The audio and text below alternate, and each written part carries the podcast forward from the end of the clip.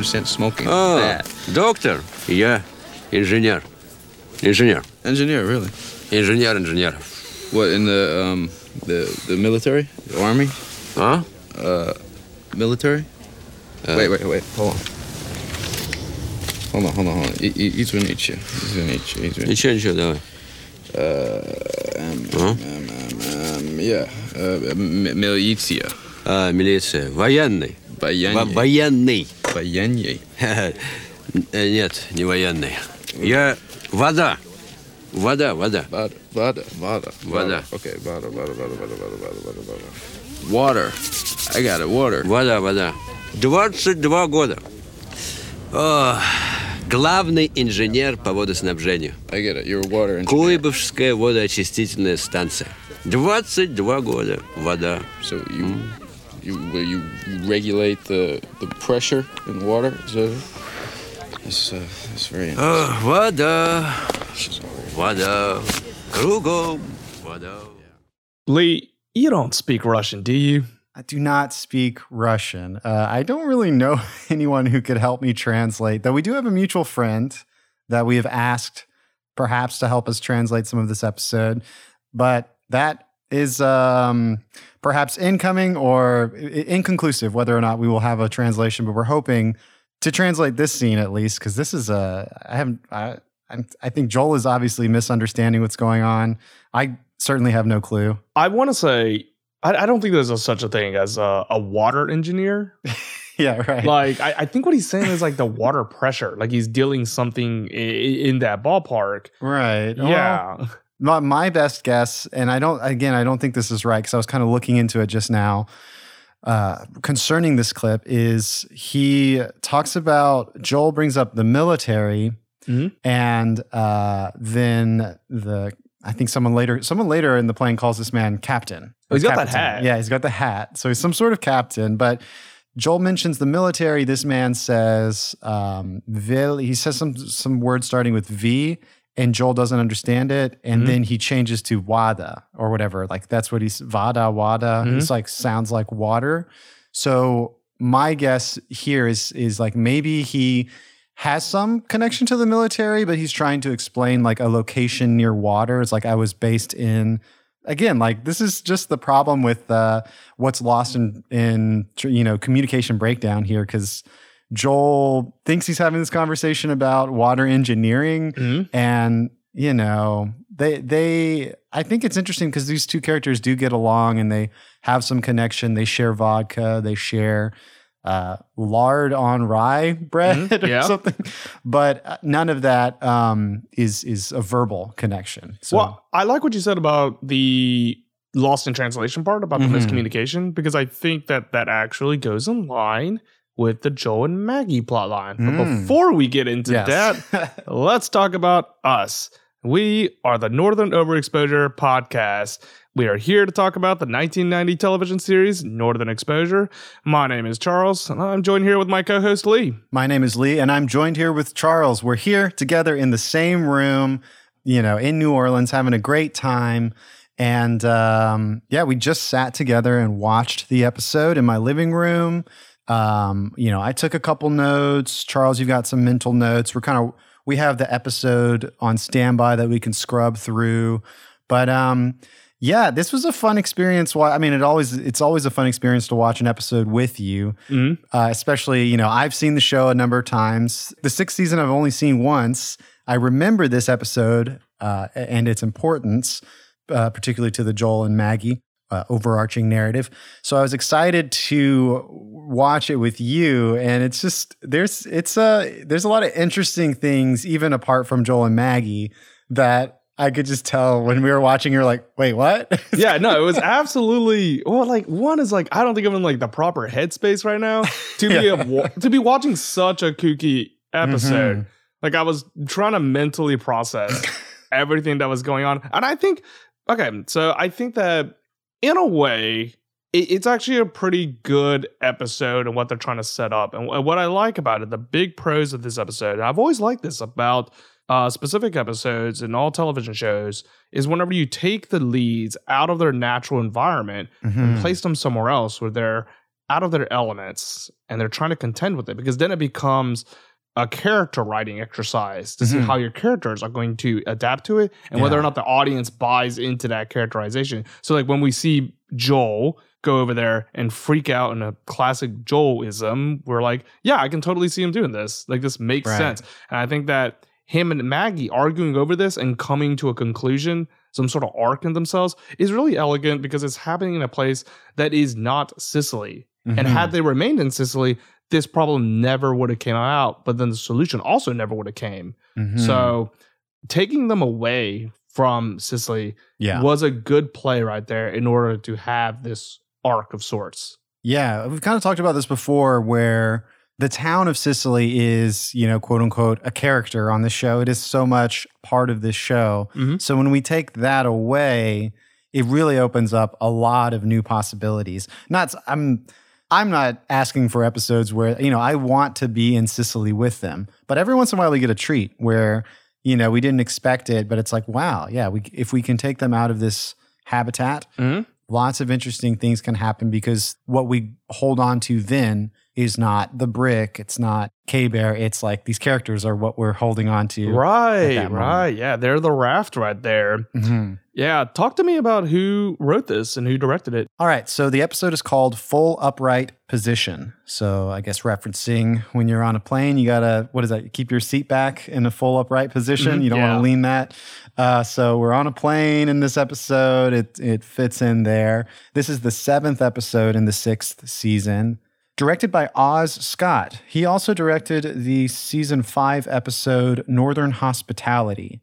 Okay, that was the episode where Joel has he made some social faux pas and um, you know, he he he decides that he's gonna throw a party to sort of apologize to other people at other, you know, accept not accepting dinner invitations or uh, the situation was like he always goes to other people's dinner parties, but he never throws one himself. And Maggie's Oh. like, "You got to understand, that's like part of the culture here." You Yeah, to- I remember that episode. Yeah. That that like uh, really quick tangent. Uh, Like there's like an episode of It's Always Sunny in Philadelphia where they have Mhm. like a Thanksgiving dinner. Yeah. And it's a dinner to resolve all of their differences with, with the antagonists that they made along the way. Mhm. Um, because they fear I think I've seen this retribution. one, Yeah. and they're like, they get them to like sign a contract to be like, all right, we signed this, we're squared. They're like, I don't want to sign this stuff. Like, I don't. Our our beef is not settled right here. so that just reminded me of Joel just trying to trying to come clean with all the townsfolk right there. Yeah. Also in that episode, Shelly like wants to go back to Canada and Holling Oh, is that comes the one where in comes? on the, oh yeah, on the ski I remember that. uh, jet ski thing. That- so that that was directed by Oz Scott. Um, I don't know if we mentioned this before when we talked about that episode, but he's done some a bunch of different TV stuff. And then there's something that I remember noticing back when we did that episode. His like first, I don't know if you call it claim to fame, but like one of his first big successes was a short film called Mr. Boogedy, which is available on Disney Plus. And I remember, I think I started watching it, but really like literally two or three minutes just to kind of see what was Get the going on there. Yeah. Uh, but that's interesting. I think there's some spin-offs of Mr. Boogedy, but I've never really watched that. But this is the guy who made that. Uh, the writers, Mitchell Burgess and Robin Green, of course, they're all over this series, and they do continue to work on The Sopranos with David Chase. And the air date was November 7th, 1994. And um, yeah, I mean, uh, this is, you know, this is kind of early season six still. You know, if we think about in totality, the end of this season is going to be what, 23 episodes? Let me just double check. 23. And, you know, we'll get into this, but, you know, one of the big milestones of this episode is Joel proposes to Maggie. You know, they're going to get married, or I guess by the end of the episode, they say maybe we'll just live together and figure it out. But there's, you know, something's happening uh, in a big way between them by the end of this episode. Right, that's one of the plot lines of this one. The other two are uh well okay, so one Yeah. is grounded, definitely grounded. The other one should be grounded because they're dealing with electricity. And it's Mhm. crazy. That plot line is like bananas right there. So like, uh, Yeah, that gosh, was the one when we were watching. You're We- like, wait, what? What's going on? we saved that one for last, right? That was Yeah, like you can't it. you can't do that one first, and then you try to come back. But all right, let's talk about some sensibility here. That's a good idea. We'll we'll do that plot line last. I remember while we were watching it together, Charles, I was asking you like, what do you think? Because I have some ideas, but I think we, in watching it together, we came up with uh, some some pretty interesting conclusions. But I I kind of really like. It is so strange, but I kind of like where where we took that idea by the end. We'll talk about that as the last part of this episode. But the first storyline, Let's do uh, let's do Maurice. yeah, Maurice and Maurice, Maurice yeah. Dutton, Maurice double, yeah, Maurice Double- squared. so you know the the beginning of that plot line in this episode is i believe maurice is like waiting for the bus to come into town holling holling's in this episode a couple times pretty much just to like stand by maurice and like be a character so maurice can talk about things. Yeah i think there's even a couple lines in this episode where holling just kind of like not necessarily repeats but just reiterates the exact thing that maurice says. So there's literally literally just like another character there for maurice to talk to and uh, vocalizes an internalized thought process. But Holling's like, "Oh yeah, you're waiting on someone," and Maurice explains, "Yeah, we've got uh, my cousin Maurice, Maurice Dutton, uh, comes from like a in, in Maurice's uh, mind, it, it's uh, the Dutton family is not the greatest of, uh, you know, they're kind of he kind of treats them as." I guess you, I guess you like even scum really. Like he kind of dishes on uh, Maurice Dutton a lot in this episode and almost seems to take glee just making fun of this kid. And, you know, Holling's like, oh, wow, the Duttons. And Maurice is like, yeah, you can tell Maurice is kind of ashamed to uh, to admit that Maurice Dutton is coming to um, stay with him. But he mentions that, you know, the the family named Maurice, the, how do we describe like Maurice Little? like they Uh, named, little Maurice, li- they named Little Maurice and then we got Big Maurice And or uh, Medium Maurice, whichever, whichever one you would like. I like Little Maurice and Big Maurice. All right, so, let's do that. So Big Maurice says that they named Little Maurice Maurice because he's like, maybe they thought I would take a liking to him, which I will. Like, I'm going to make him a proper man. And he also talks about like uh, leaving his legacy. He needs Mhm. someone. He mentions Duk Won has his own thing in Korea, so that's not going to be an option. So uh, perhaps Maurice Dutton will fill that role. Yeah, so he's trying to shape him up to be his heir right there.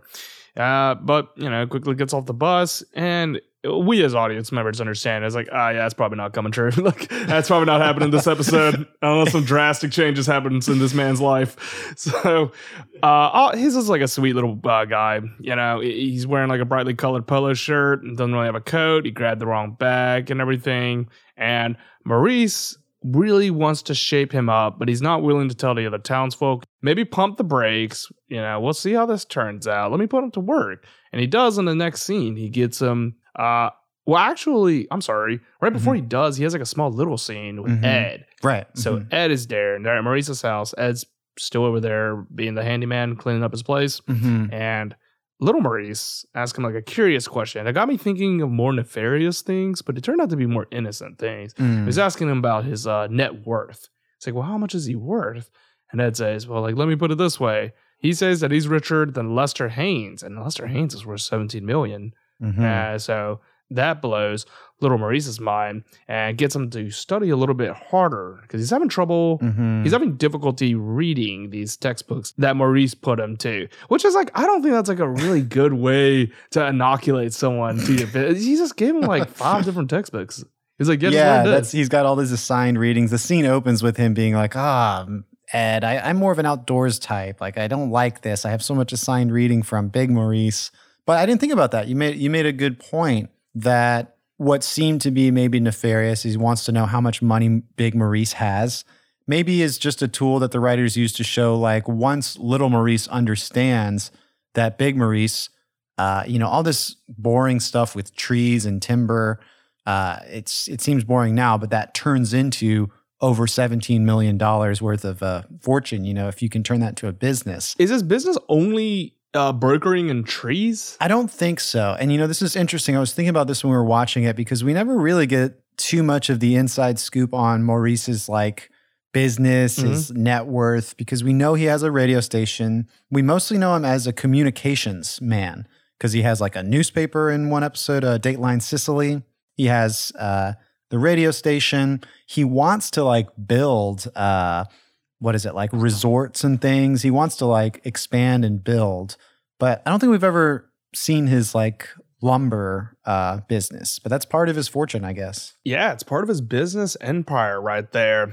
And puts little Maurice to work on that. And little Maurice shows up to work. He's in a shirt and tie. Mm-hmm. And he has him go on the television. He is uh big Maurice. Tells Mhm. little Maurice, to say, like, I need you to like I was talking about it with you. Like I, I I get the context of what's happening in the scene, but I don't know the I don't know the details. It looks like he just wants them to place an order Yeah, for like some lumber right there. something's like he's like people are going to call you and they're going to want to know the prices of like the top highest quality which i think he's called it peeler or peeling something Mhm. the highest quality timber uh, as opposed to like pulp i think he calls the lowest in a later Mhm. scene so you like you got to give them the proper prices and let them know how much if they want to order this much you know you have to make that uh, calculation for them i guess they're they're ask they're going to be asking little maurice for quotes Yeah. and he needs to fill that out. And little Maurice turns out to be really handy with the numbers Mhm. and like just really churn it out, good with the multiplications right there. Big Maurice is like trying to like show him an example, and like he starts punching it into the calculator, but little Maurice can already, uh, you know, spit out the numbers before Big Maurice can finish the calculation. I don't think that's like a sign of genius, dude. That just means you're like really good with arithmetics in your head. Right, which is, I mean, I think is a pretty important skill to quickly do this over the phone. You Mhm. know, it would. I do think that Maurice is uh, correct and like taking a shine here to be like, oh, like he's not just like someone who would. Because he he comes from like someone who worked in gas stations, Yeah. It's not just the kid who's going to fill up your tank. He can like quickly sort numbers. Well, can he though? well, he there is like a misstep later in this. Uh, Well, I think it's just like he had the wrong base calculations. Yeah. Like he had the wrong, Yeah. im- he inputted the wrong numbers. yeah, And I, I think what they're trying to say, what the what the screenwriters are trying to say is that this kid has a lot of potential. yeah, So in Big Maurice's eyes, he's thinking like, all right, we got something here, diamond in the rough. Like, I think I can turn him into something. I think that's what happens in the next scene with him and Holling, right? yeah. Well, which uh, what happens in that scene? Which one? I'm looking through. I through. think that's the one where he talks to him and says like, oh, like yeah, he's like, you know what? This guy's like a crackerjack mind. It's going to work out, maybe. Mhm. Let me see, because I know there is a scene where. Like I just wrote down, he's constantly dissing on um, Oh, little when little he shows up to work, Yeah. he's like two minutes late. Yeah, Yeah, and and he I don't like, make excuses, and I won't accept them. yeah, and he like walks to the place, and he's like watching him walk. He's like, look at that guy with his his gait Yeah, It's it's like, what a what a loser. Look at how he walks. It's like he's just walking down the he's just like street. strolling, just like having a good day. yeah, it's so mean. Someone is like absolutely trashing you on the other side of the window. I wanted to also throw this in because this is from an earlier scene when Big Maurice is waiting for Little Maurice at the bus stop. He tells Holling that the Duttons are a bunch of layabout ne'er do wells, gas station jockeys that never owned the station. So, you know, just like people who never amounted to success in his eyes, in Big Maurice's eyes, you know, they just work hard labor and never own a thing for themselves, like their own business. But um, that's what that's what he want. uh, This, is kind of what is the breakdown between Maurice and Little Maurice later. Is just like their different desires, and I, I don't want to jump too far ahead, but they kind of uh, we'll, we'll get there when we get there. Let's let's continue with um because you were talking about there's a scene where Holling is kind of excited. Sorry, Maurice is very excited now that he has Little Maurice Dutton uh, able to like you know rattle off these numbers.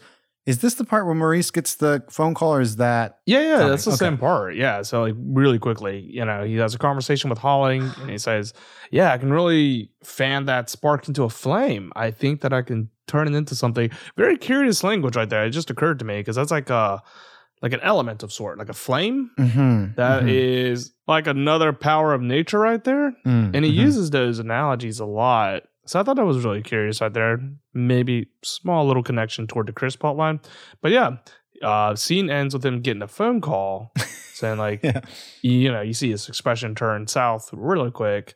And then I, I think it leads directly into the next scene, which is in the brick Yeah. and little Hollings with Ed and they're Or sorry, Little Maurice. I was like, little Maurice, Lil, Lil, Lil M. Yeah. Lil M's having breakfast with Ed, and he's lost his appetite because it's clear that he's not having a great time Mhm. trying to do these heady activities of reading and trying to digest all this stuff. And this is where we learn that he actually miscalculated because Big M comes in storming and just. I, I, I was surprised they said this. I want to say it's in Ruth Ann's own words, Mhm. like tore him a new one. Oh, the forgot that they said actual- that. The actual phrase. yeah, it's like the censors are like, what? Are, what is the what new thing? What is it? What are you guys talking about? What's like, "Oh, tear, don't, don't what's new, and what's one. yeah. what are each of these? It's like, nah, don't worry about it. This is this uh this is fine for TV. I think that's yeah. I don't. I I couldn't imagine them trying to censor that, but who knows? Um, yeah, you're right. Like uh, Little Maurice quoted the price for pulp instead of uh, basically he made it so that they were going to be selling the highest quality lumber at the lowest quality price. But it turns out Little Maurice could already factor that uh, he he cost Big Maurice I think eight thousand five hundred dollars. Like that's another like he quickly Mhm. factors that in his head. He's great at multiplication, remember? And Maurice is like, nah, this is the, you're you're doing like a terrible job. And as you said, tears him a new one, and it's in front of everyone. We get shots of the other townsfolk sitting around just watching and listening. So we got Ruthann, Holling and Shelly, Ed. Big Maurice is continually just like yelling and yelling. It goes on for a while, and we get these specific reaction shots uh, broken up throughout. It's not just like cut from Big Maurice to Little Maurice. We see all the people just standing by, listening, not not saying anything, not doing anything at the moment. But I guess what we're um, to take from this is that Maurice should have like sat him down and went over this with him. I mean, it is a lot of responsibility for this little kid to have. Instead, he just, uh, like as I said, like Big Maurice takes glee in demeaning Little Maurice in front of the entire town. Yeah, and that brings us to the next scene, which is in Ruth Ann's store, and Maurice is there trying to buy some goods. Um, I think he tries to purchase some beef jerky, and Ruth Ann says, "Like, here you go." She wraps it up, just tosses it onto the counter for Maurice to retrieve, and Big M's got the idea that she's pretty mad at him, and he tries to tell her, like, "Well, don't try to play this with me. I know that if Ed messed up in a big way." you would totally chew him out. Don't try to say that like I'm being the bad guy. And Ruth Ann says, I would definitely chew him out, but not in front of everybody. That does something to somebody else. You can't do that. And Maurice just takes insult to that because he thinks that like, no, like I think that you should be able to handle this. If you can't take some heavy criticism, then you just you should have just avoided it in the first place. And then he asks her what he's doing now and she says that little Maurice is being a gas station attendant right there. And my problem with this scene is that it didn't feel like a whole lot of time passed between him getting chewed out in the bar and him getting a new job. And it really confused me because it it seemed like he just immediately went to the gas station and got a job. Yeah, you're right. It's like what? How, how many days have passed? And But the thing is, is like, wait, maybe not a lot of days had passed. Because are we to assume that Joel and Maggie's plot line is also within the same timeline? Because that's of- only like a day. It kind of is because they come back at the end of the episode, right? They do come back to Cicely. So, So, you're telling me in a day, this kid like went to the gas station, got a job, and started working on cars? I don't know. You know, this is kind of like a weird, like Christopher Nolan Dunkirk, like multiple timelines coalescing.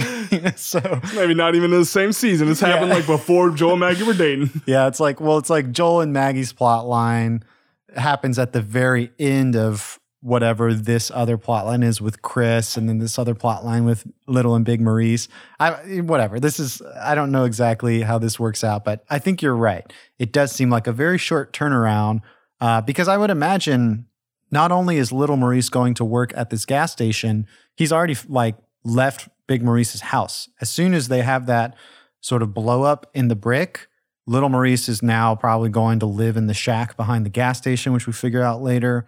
So, yeah, I mean, I think the episode wants us to believe that this just happens like pretty immediately. He's now he's working gas station attendant. Yeah, and we see him working there in the next scene. Maurice comes and pays him a visit after he's calmed down. He Says, like, you know, I'll just watch over you more closely. Well, you should come back in. We got a lot of work to do.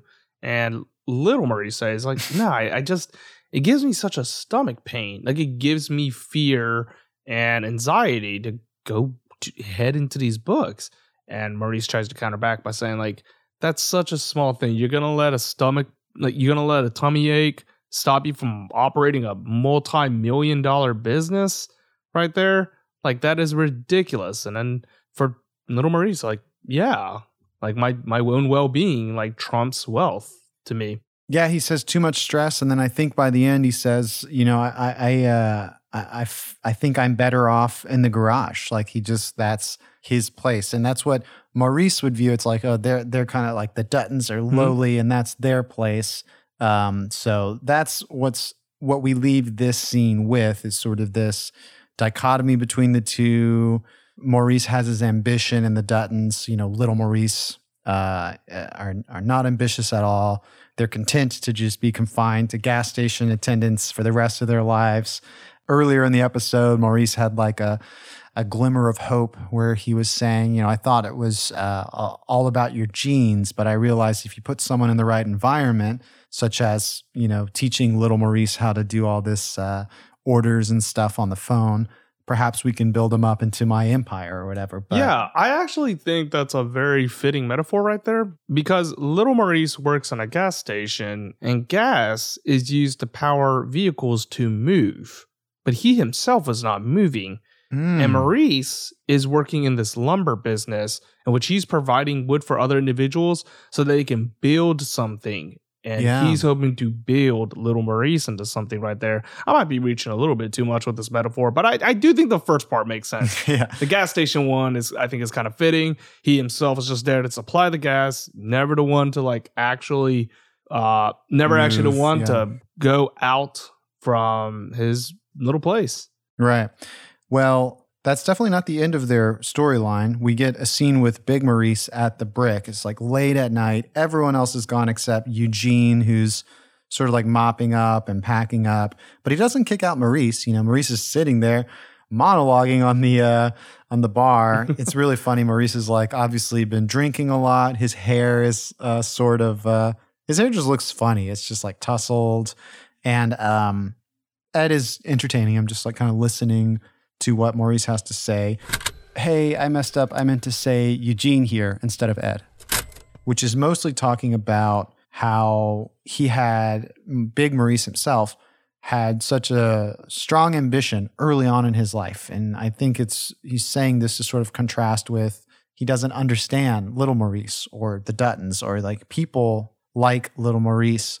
Like Maurice tries to open up to Eugene and basically ask Eugene, like didn't you ever want anything when you were younger? Like what what were your highest ambitions? You know it's like i wanted to be an astronaut. I wanted to do this. I wanted to be rich and famous. And what did you want?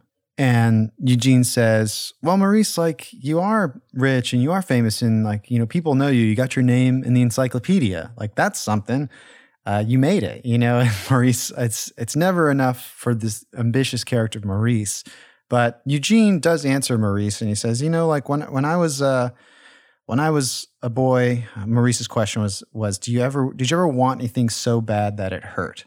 And Eugene says, you know, well in high school, I wanted a truck. A candy apple red El Camino with Pirelli tires, chrome wheels, something like that. And um, you know, Maurice is like. Are you, are you sure? Like that's all? Like, did you want anything more than that? And Eugene's response is um, pretty strong. He says, you know, just the regular stuff. I wanted a good job, a good wife, good kids, the regular stuff. Yeah, I think that's a really beautiful thing to say right there. I think I don't know. I think that's like actually what tripped me up, and like because I don't think I was in the right headspace to be watching that.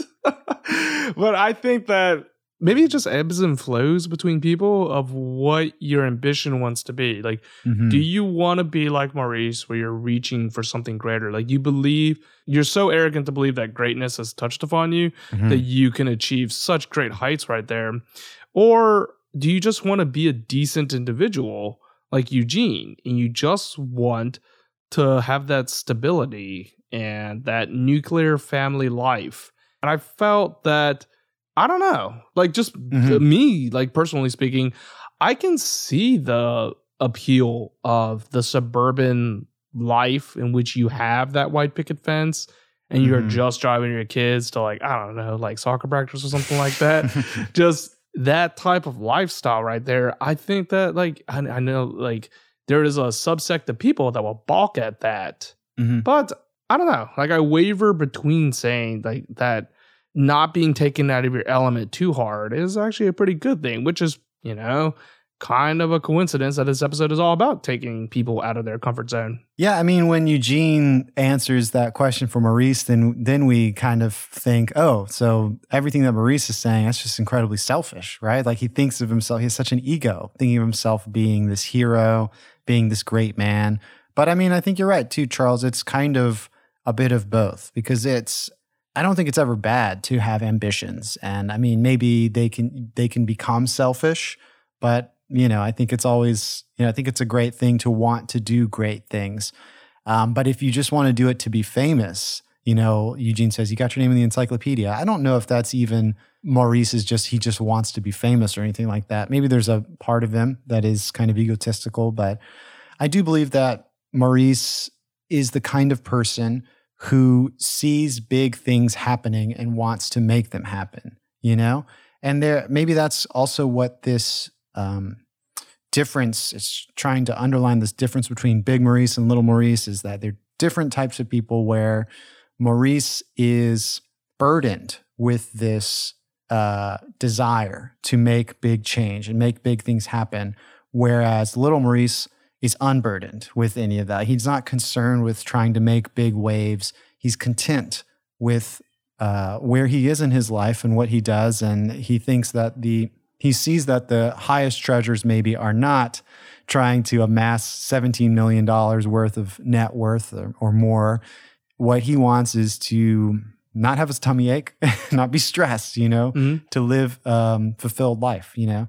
And yeah, I mean, I, I think about that a lot too. Like, what are my ambitions in life? What do I want to accomplish and achieve? And then also, I I'm also constantly juggling. Like, is it worth the effort to do that? You know, it's like, is it worth the stress? I know like what makes me happy and what is very fulfilling in my life. So it is a constant balance. It's like I don't want to do nothing with you know. Sorry to sound like it sounds super egotistical. It's like I don't want to do nothing with my talent. I'm so talented, you know. But you know what I mean. It's like I I, I also I don't know. Yeah, it's Yeah, because Sorry. if you because obviously okay, so if we're to assume that his ability to do arithmetic function is something to be lauded over, and that he's letting it toil away and waste, if you don't let that talent nurture into something greater. And his Mm, argument, little little Maurice's argument, saying like, no, I, I think that like I should be able to be content with it. Like just because I have been endowed with this doesn't mean I have to be sent on a mission by God to go achieve something that's beyond my means. mhm. Like it's not like I'm lazy or anything. It genuinely gives me stress over this. So I don't want to seek it out. Mhm. And ultimately, yeah, I mean, like I, I was just playing it out in my head. I was like, I'm pretty sure like 100% this person is right. Like you can't little argue Maurice or big Maurice. little Maurice. Like you can't be the person to say like I don't. It doesn't matter. Do you know how little? Do you realize like how many other people aren't touched upon greatness? Like you have to strive and Mhm. utilize this. You can't just let it waste away because that's an insult to other people who don't have it. And it's like I don't, I don't, I don't know. I don't want to say right or wrong, but I will say I, I think little Maurice knows what makes him happy. Mhm. Big Maurice, I don't think he understands that yet. He knows what upsets him. And he has, like, I'm trying to make that point of like this burden of ambition. Like, there's something, some, the wiring of his brain is that he's not fulfilled until he achieves something greater. And then it's never, like Eugene is pointing out, you got your name in the encyclopedia. Didn't you make it? But it's never, that's just the way Maurice works. And there are people like that. And I think it can be uh, uh, very easily can be depicted as uh, a negative characteristic. I mean, Maurice is perhaps one of the worst characters in Northern Exposure, but he may be one of my favorites as well, just because the way he struggles with uh, his his problems and ultimately the the town of Cicely is so understanding that you know we can see Maurice like come to the light every once in a while, but he's Mhm. still Maurice. Um, but what I'm trying to get at is uh, is yeah, I, I I don't know. I, I think it's more that Maurice is a very unhappy person and he's trying to perhaps in the wrong ways trying to find happiness and i think what we can take from little maurice here is that he understands what makes him happy what makes him stressed what he wants to Mhm. do he knows what he wants to do and um oh go, go Yeah, I was just gonna say like, okay, I'm just me playing devil's advocate, but uh, this is how I would probably approach it if I was Big Maurice, just trying to like outright win an argument or something like that, and say like, you you only think that is because you're just choosing like the path of least resistance, like Mhm, electricity. You're always gonna go through what can be the easiest thing to travel through, so you don't have to put in that amount of work. You just Mhm. want to turn off your brain, just scrub cars, and put the put a in. Uh, what's that little thing you fill up your gas into? What's that thing? The nozzle. yeah Yeah, like you just want to put your nozzle into the cars. That's all you want to do right there. You just don't want Yeah. to think and apply yourself. That's not happiness. That's just you being surrendering Yeah, you you're know. surrendering right there. And I'm trying to make you into something more. I'm trying to tell you that good things can happen when you work hard. And then, but then the other arguments, like, no, like, why are you can't tell me what I want to do? Like, Yeah, well, the scene with Eugene here, how it actually ends, I think, is the perfect refutation to that uh, theoretical big Maurice argument because Eugene does have to kick Maurice out of the bar. He's like, Mhm. okay, I actually have to leave now. My my family's outside here to pick me up, and we see Eugene hop in the car, and he hops in the car with wife and kids. It's late at night, but the family's there to pick him up, and yeah, no, Maurice doesn't say anything, but he sees this happening, and you have to think it's like, okay, you know, Maurice is a millionaire. Eugene just wanted a candy apple red truck and a nice family. And we can see that it's like Maurice doesn't have the legacy, he doesn't have the wife and the kids. And there's something about even that little podunk little truck that they have that issues happiness and warmth. And that maybe is saying, like, if the big Maurice argument is like you need to assert yourself and do the best things that you can do in your life. Well, isn't that a good thing to have this nice family? Like there's other, you know, there are other ways and it's not maybe it's not surrendering, maybe it is really just trying to be uh, true to your own desires and what you want, you know. mhm. Maybe that's part of it. No, no, no. I, I get it. I just think that like Big Maurice would probably still say like, No, yeah. that's not that's not part of your true desires. well, he he does. The next time we see him, I think that that scene with uh, Eugene's family in the truck has some effect on Big Maurice because Big Maurice does go to Little Maurice at the gas station, and you know they fill up gas and just checking on him. But he invites Little Maurice over for dinner. He's like, you know, my my I think it was Big Maurice's mom yeah, she passed away around this time. You know, this is the day of her death, you know, or the anniversary of her death. You never really knew her, but, you know, she's family. So Maurice uses family here to try to, um, not- like build a legacy because what his Yeah. whole thing is uh, like and sorry for cutting you off you're i'm good. just saying like his whole thing is uh he wants to build like this empire but another way to do it is just bonding with your Mm, younger relatives and then through this theme of family you can extend yeah. his his legacy Yeah, because Big Maurice and Little Maurice, they're a family, and I think they do get along. And Maurice likes things about Little Maurice, and even if it did work out, and they were working together, and they they um, they use their skills to achieve greatness, they're fundamentally different people. So it's not like Maurice can be like. I need someone to carry on my legacy. I need to take little Maurice and make him exactly like me. It won't ever happen. And whether that's genes or or you know the environment or the teachings, I don't think it matters in this argument. It's just trying to show that they're fundamentally different types of people. Maurice is not going to be able to create a clone of himself for his legacy, but he's going to make that familial connection to continue on his legacy in that way. yeah no i totally get what you mean i think that's a nice resolution for maurice's plot line hmm Yeah, because it's not like either character necessarily bends one way or the other. Mhm. They're not like, you know, uh, succumbing to the other, like one doesn't win the argument over the other, but they're acknowledging their differences and uh, still remaining family and staying together in, uh, in an interesting way. Though at the end of the, the end of the scene, Maurice is like, oh, hey, you missed a spot. Keep cleaning, oh yeah keep cleaning there. So, I mean, yeah, it's a, it's an interesting relationship, but I like that it, um, yeah, it's just sort of like a little. Uh, it didn't go too deep or too far, just enough to kind of explore the key differences between their characters. All right, so let's bring it back to the beginning. And we're gonna now we're gonna follow Joel and Maggie's plot line, which is kind of the primary plot line of this episode. If you're like kind of thinking back on it, this is the episode where spoiler alert, Joel proposes to Maggie. But first, the very opening gambit of this episode is I think it's uh it's just like a close-up shot on a map of someplace in Russia and like Joel's finger or like a pen pointing out these different um, locations on the map saying, you know, Smolier, Smolier Academy of Internal Medicine, this and that. And Maggie's there with Joel looking over this map. We understand that Joel's about to take a trip Mhm. to Russia, uh, I think to give a speech or give a talk or something. Yeah, but it doesn't it sound like I, I don't know because Joel's just uh, in residency, right? Oh, yeah. Like, why are they? Yeah, like, why are they looking for Joel? It's not like he has like a breakthrough in research or anything like that. I feel like the way he talks about himself, because there's that episode with when he does the placebo thing. Oh, that's true. It seems like he has done some interesting case Mhm. studies or something, like some interesting things because of the remote environment. I think it is a unique environment for a doctor to be in. Uh, maybe not unique, but it's a it's a rare one, maybe Uh-huh. uncommon. So that you know you got a prestigious doctor or a doctor from a prestigious school who's all the way out in the middle of nowhere. Maybe he has something interesting to say about that that he can teach others and. Yeah, I don't know why. I honestly don't know why he, he they, they would call upon him at this point, yeah, but they want him there.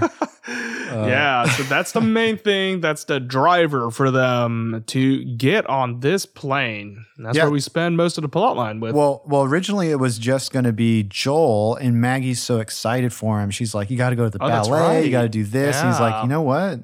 You should just come with me, Come Maggie." because they got and he plants the seed right there. He says like, you know, it's usually reserved for like spouses or something like that. But I think that like you know we're like kind of close enough for that. So Yeah. why don't you just come along? when you said when we watched this, Charles, when he said that, it's like you know the the they allow for like a plus one, like a spouse.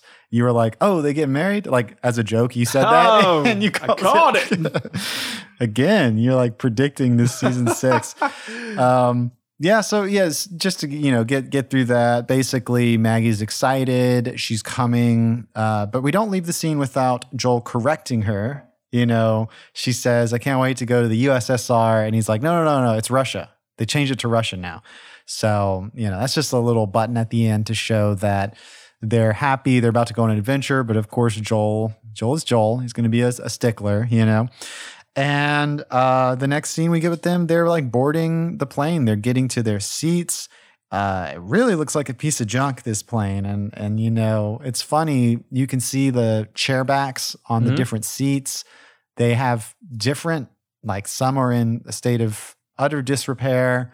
Some are maybe more new, but still look. It's like the weird carpeting. I don't know if that's how planes just looked in the '90s, but it looks you know, like if you get on a plane today and you're like, oh my God, this this is like this they haven't changed these seats since the 90s. You know? Yeah. It's like that's what Well, like uh, okay, so I saw something uh, a couple days ago, and I don't know if it's like actually verifiable true. Okay. but I saw that back in like the 1950s or 1960s, you would like wear a suit to go on your plane, and they would have these like huge meals, Yeah. like uh, like I don't know, like fancy food, right. and they'd be like cutting it in front of you, and then like it'd be like a turkey or something like that, and you would just have fine dining on the airplane.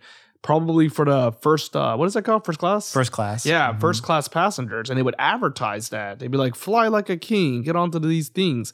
And the reason they were able to do that was because uh, plane travel back then was much longer. Okay. Like the yeah. technology wasn't as good. So Or- like, and it might have uh, also been that uh well, actually I, I'm kind of just speaking out of my I guess right now, but uh like it might have just been that, you know, it wasn't as common for people to fly domestically or like, you know, if you wanted to fly on a plane, it would be a long distance, somewhere you couldn't drive or couldn't, you know, otherwise get to. Maybe. So long, long trips. Yeah, I think that's a reasonable point. I think that yeah, I also heard it was like much more expensive as well. Okay. Yeah. If you're going to get on a plane, it, it needs to be a long enough distance. Yeah. So I think that uh now that it's like degraded into this, whereas like the seats are like from the 1990s and everything. Yeah. Though I think that like the last time I was on a plane, I want to say it was like 2017 or something Mhm. like that, 2017, 2018. They had outlets in the in the plane seats. Yeah. Like you can charge or plug. Yeah. I was Very so nice. impressed by that. I was like, whoa, they actually like put this into a plane. oh yeah, yeah. Not everything's still from the '90s. And then in this case here in Northern Exposure, is like that's what I'm trying to say. Is like, are the chairs are these just what it looked like in the '90s, or are these chairs supposed to be? Obviously, some are really cruddy and threadbare and worn, but you know, I think the idea is that they're riding on some sort of like Russian airliner. Uh, Joel says, like, I love to fly the um what does he say? He's like, I love to fly the country's airline when I go to that country. It's sort of like a perfect um, entrance into the country. Like we get to feel like we're uh, being led in uh, by the Russian airline. But in this case, um, yeah, it's it's in total disrepair, and they're like getting to their seats. They sit next to this man with a and almost like I really don't know. I think later Joel calls him like asks him if he's from the military, like in that opening soundbite. But he's got that hat on, and he's referred to as captain. It's like a captain's hat. I thought if I see that, I think it's like a pilot or something. But what is is that? What is that? it was like an air marshal. Air marshal honest. I saw that. I was That like, could be oh, it. wow, is he like an air marshal or something? Yeah, that actually makes a lot of sense too. Uh, still waiting on the translation, but you know, knock on wood, we may have an answer if uh, we do get a proper translation and if the scene says anything. But we don't know from from just their conversation that we played at the beginning. But yeah, yeah. oh. I was gonna say like, um, most of the scenes kind of like follow a streamline in that like it gets worse and worse on the plane. Like we talked Mhm. about, like Joel's seat is particularly bad. I think there's like a bolt that's missing, right, and then it turns out that the plane is not departing. Plane is no good. That because you know everyone basically like an uh, an announcement comes on the intercom and it's in Russian, of course, and everyone in the um, cabin is like, "Oh no!" Like they're guffaw, they're like not excited, and Joel is like, "Wait, wait what's going on? What's what's wrong?" And the captain man next to him, the water engineer, perhaps, uh, says, "No good." And it's like, no good. What's no good? And he points to like the ground, you know, like the Mhm. plane, like the ship that they're in is like the vessel. No good, he says. So yeah, they're they're just kind of like you don't call it tax taxiing is when you like move around on the tarmac. They're just like stuck. They're yeah, sitting on the stuck. tarmac. And I apologize because it's all starting to stream together, like Right. all those because it all goes continuous Exactly, in one motion right there. So I want to say that the next thing that happens between them is that the man offers Joel some. uh He's like eating lard. on a- Lard on rye bread. Yeah, this Yeah. is this is one and a half hours later. Still stuck on the plane. Uh, this man is smearing lard on bread, and Joel's like, "Can you believe this guy?" Like he's he's whispering. He does a lot of whispering in this Mhm. episode. I noticed. Um, he says, "Can you believe this guy's eating fat on bread?" Uh, he also has like vodka in front of him. It looks oh like. yeah, yeah. He's like shooting vodka and he's, everything. he's ready to go. And uh, Joel gets up the nerve to ask the stewardess. He like stands up and asks her, you know, what's going on? Like how how soon can we go? Or what's happening? And she says, soon to him. He remarks also in the scene, he's like, ah, I can't believe this. Like everyone's so stolid. Everyone's so patient. Like it, these people, these Russian people, they're so amazing in that way. And he's also talking about like my grandmother, you know, what it would have been like for her to know that we were traveling to the motherland. Uh, like she got out of there like as quick as she could. Like I don't know. Like he kind of goes on a tangent, and Maggie's like, uh, "Is this the scene where?" Yeah, Maggie is like, "I can't take this from you." Just yeah, right? Because she does uh, get well, up. it's because I think it's um like Oh, Joel gets up and like he he uh, flags down the airline attendant and tries Mhm. to get her to explain more of the information of what's happening. What's Mhm. the you know what's the uh what was it called like five one zero? Uh, four one one. Yeah, it's like Okay. for what? Yeah, like what what is happening on this plane? Why aren't we taking off yet? And I think that's the thing that makes Yeah. Maggie uh, Also- ups- what's up? Sorry, I was just didn't mean to cut you off. No, no, I no. like- also, what upsets her is he's like he gets back onto the subject of the bolt missing in the chair. Mhm. He's like, "Can you believe it? Hundred chairs around here, and I get the broken one." Oh, and that yeah, also yeah. pisses her off. You're right, and it's because he genuinely thinks that he is more special than everyone else. Yeah, So yeah. like this airline attendant uh, isn't telling anyone else what's happening with it, but Joel's saying like, "Well, I demand to know it, so you should tell me." Mhm. And I think that that gets into uh, an argument between Maggie and Joel, in which they're revealing everything in a in a polite way. Maggie is telling Joel that like he is just a person that believes that everything revolves around him, and that that upsets her right there. Oh wait, is this when they start yelling at each other? Or no, no, no. I think it's a little bit later. Wait, wait, wait, wait. I might be skipping a scene. I apologize. Uh, No, it's okay. Does We can- Maggie get up to She go did- smoke, and Yeah. then she comes back and she tells her problem with Joel? I think that. I think that is what's happening. But uh, we can just quickly go on to the part where she's they're talking it out because all that happens is she gets up, she smokes some cigarettes. There's actually one funny bit when uh, Joel is, you know, Joel's still in the seat and he's reading. Maggie has gotten up because she's kind of fed up with them. She goes to the back smoking room with all the people smoking in the back, which is funny because actually the captain just smokes in his seat, so it doesn't really matter. But they're like across the plane from each other, and Joel will like look back over his seat and kind of see Maggie. And there's one where he like mouths to her. He's like, "Do you want me to come back there?" You know, and she's like, "Oh no, you're good, you're good." You know, they do it non-verbally, but it's. I thought that was pretty funny. But she does come back, right? And so what you were saying, Charles, is um, so this is when she starts to kind of they kind of talk about it, right? Yeah, because Joel asks her to. He's like, you know, we're like, we're close now. We can reveal these things. You can't just Yeah. get up. Well, like, he doesn't say it in that manner. He says it even in a more polite way. He says like, you don't have to get up and just Yeah. like, you know, try to chill out and just try to separate some space between us. Just talk to me about our problems. Let's communicate this openly Yeah. so that we can handle this. And I- that's when Maggie tells him.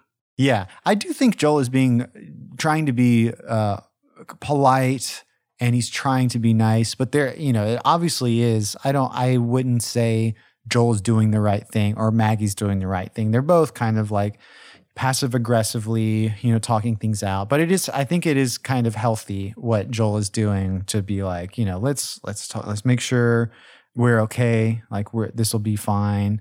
Um, I'm happy that we're talking about this, but it's also Ian kind of like pushing her into a corner too, where he's like, uh, what did he say? He's like, uh, he's like, look, we're about to go on this big trip. Like, if we're gonna have, like, I'm not gonna let you screw this up for me. Or he doesn't say that, but he's like, you know, if we're gonna get anywhere over this trip, we need to like start right now and talk this through. You know, so what does Maggie say to him after that? Because they kind of go back and forth with just airing of grievances, right? Yeah, they just kind of air the grievances right there. And then I think that it just keeps escalating. And what happens is that like they spend a night Yeah. sleeping and everything. Well, the the button of that scene is like uh, you hear a bunch of like power drills and you're like, wait, what's going on? Are they taking the wing off? and then it Oh, cuts to commercial.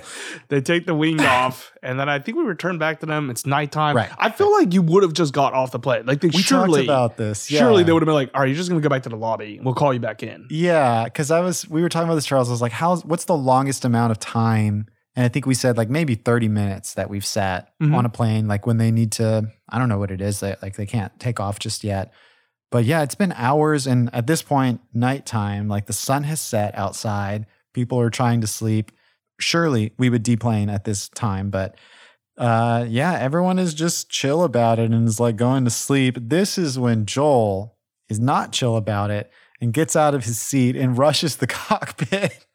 like no one stops him either. He rushes to the cockpit and he's like banging on the door and he yells at the uh the pilots and he's like, You gotta you have to explain this to me. Like I, you know, you can't just like expect me to sit there and not know what's going on. And they're like, Go to your seat, go to your seat. They say some things in Russian, but that's all you can really say in English. And uh I was joking with you, Charles. Like this is reminding me of that scene in uh, the newsroom where they're like, the the flight attendants like, you know, turn off your phone or what? What's the deal with that scene? It was like, Oh, like a really quick summary of that one is like I, I think that like the news producer and his anchor are sitting on an airplane, but it's being constantly delayed, and it's on the same day that they killed Osama bin Laden. It- it's based on like fic- like real events, but it's a fictional television show.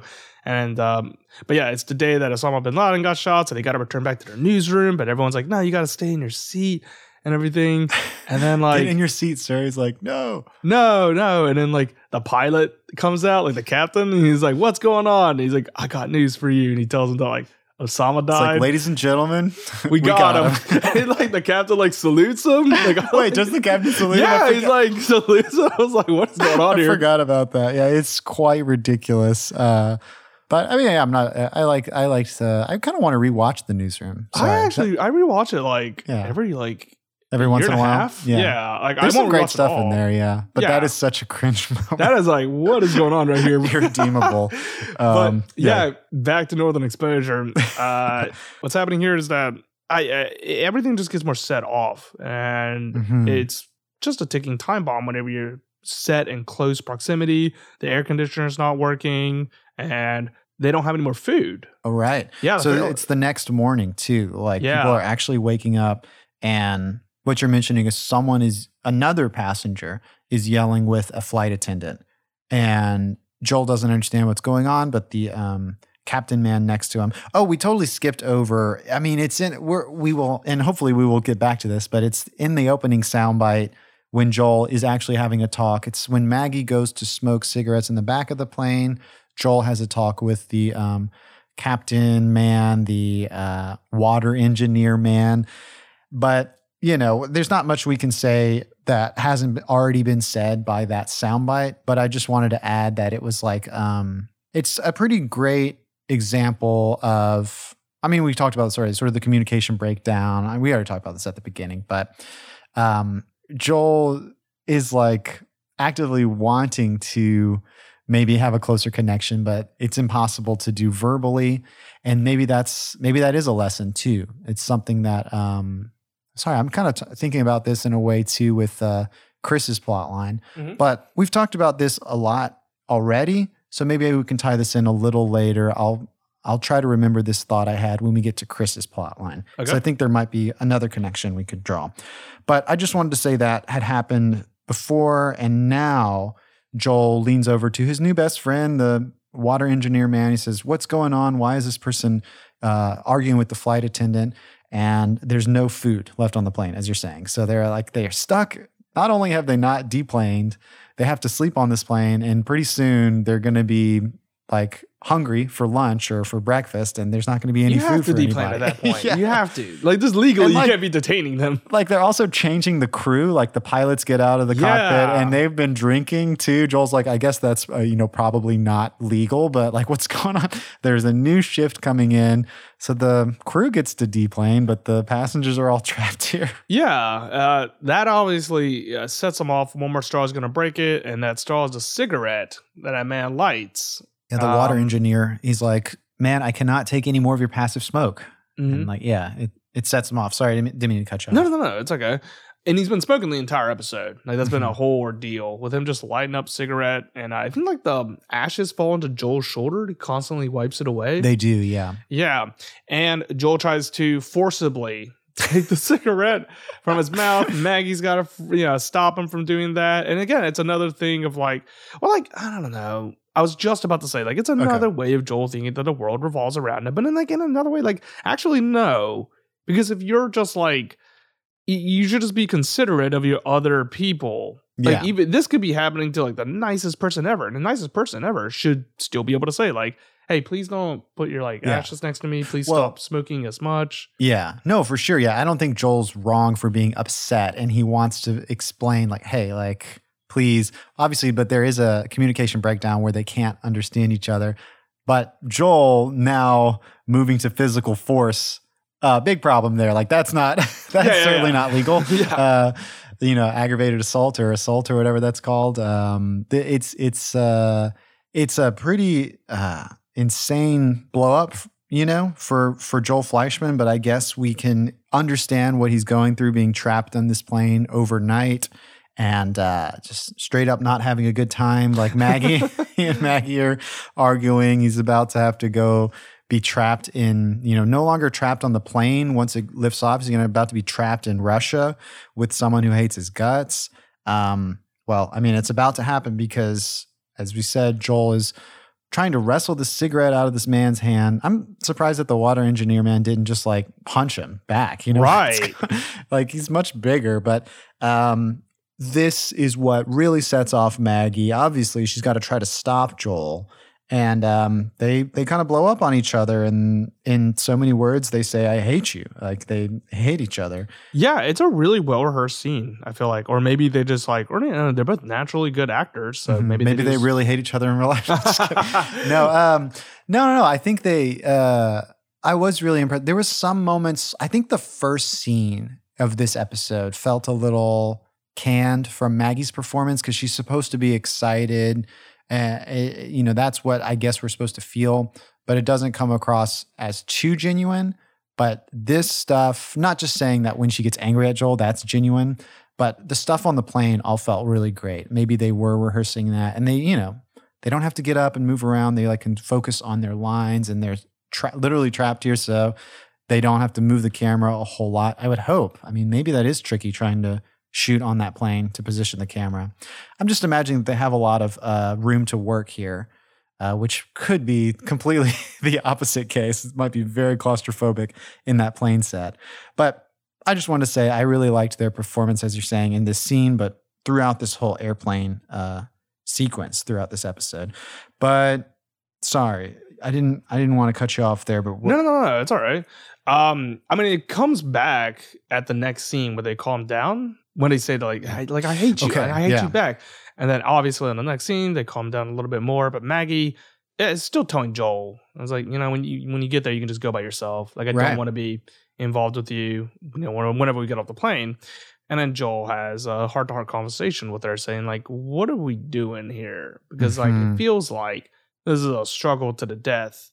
Like I don't know how this is going to end up because we've been doing this for years and years Mhm. right here. and it's season think- six. You know, so, yeah, you know, we're talking about the six show right too. here. Yeah, They're exhausted, and in Joel's mind, the way to break this cycle in order to go on like two steps. What is it like? three steps forward, two steps back. Yeah, I don't know why they don't do one and two. They go two and three. Yeah. Use that interval. But like, yeah, Joel pulls out like that trump card. Says like, why don't why don't we just marry each other? Why don't we just uh, trump card. Yeah, it's like marry me, and yeah, I do. I remember this episode. I remember it being. I think I was also pretty surprised too because I didn't know this was going to happen the first time I watched this back in high school or something. But watching it again, this feels strange. It feels like an odd solution, but maybe that's what the writers are like. They're really trying to, I'm not really totally sure what's going on here, but I did think about this the first time I watched it too when I was in high school. It reminded me of the scene in Annie Hall. There is the scene in Annie Hall where Woody Allen's character and Diane Keaton's character decide to finally split up. And that takes place on a plane.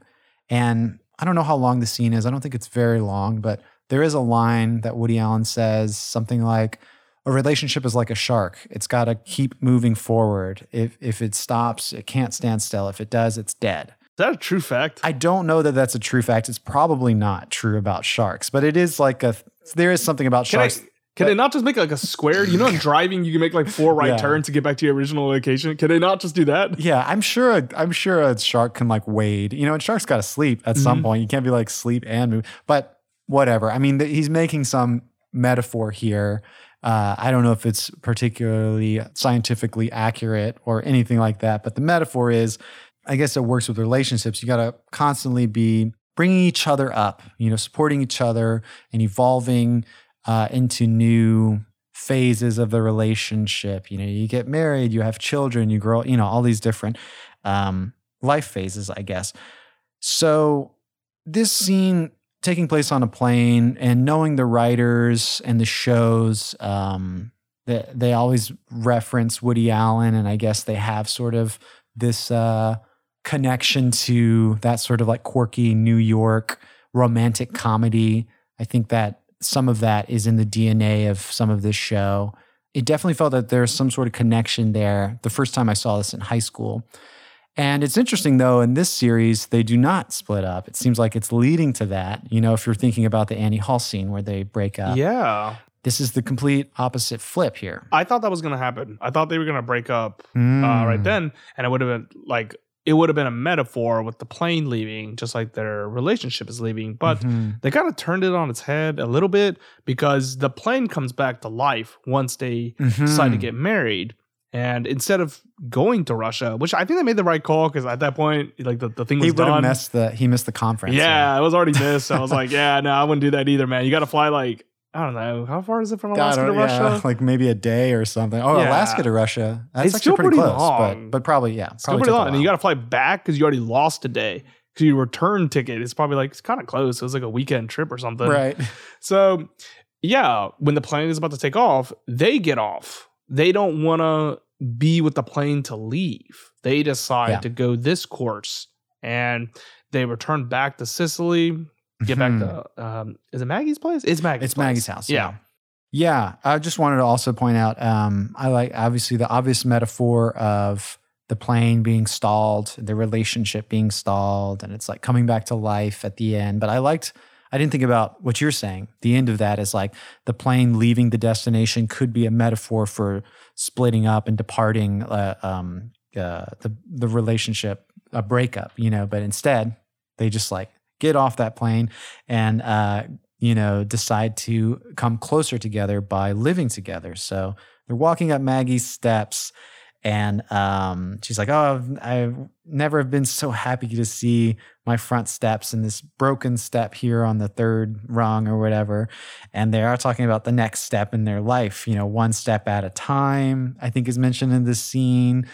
Joel says you know i came on like i I uh, I don't know. This was kind of clever here, I thought, because to me, retrospectively thinking about this episode, it's like, okay, yeah, they he just proposed to her, but they're not going to get married. Like the show has to like pump the brakes somehow, and the writers uh, here. It's presented as Joel saying, you know, like, I don't want to feel like I trapped you with that. Like, I felt like maybe I was coming on too strong. And Maggie's like, no, no, no, no. I think like we're doing the right thing.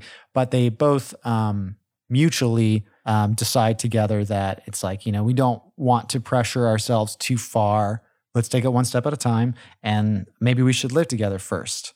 He says it can't hurt, right? It won't hurt. So are they a like? Is, is it an actual proposal or is this like a fake out? I don't know, right? I mean, I guess we have to watch the next episode, but I feel like it's an actual proposal. Like, wouldn't that be wrong if the next episode they were like, they, would- backpedaled everything? They would do this dirty if they did that, right man. because the whole this i don't think this is uh, i don't think that's what's going to happen because the whole idea of their conversations is like three steps forward two steps back it's like no we have to change it right, now. and that's why I think it's like you can't, you can't- do you can't do that. You can't do that to your audience. they may already again they may know this is the last season too so like they i don't know they, i don't know what information's around but i think even if they don't know that this is the last season this is the sixth season and it's like we've been doing this uh maybe the three and the two is referencing the five s- seasons before the one two three is are, are three steps forward in the relationship the fourth season mike monroe is a step back and why, how would the fifth The season first also season be started dating. though. yeah, yeah. what I was no, no, no. All right, just try to add the numbers.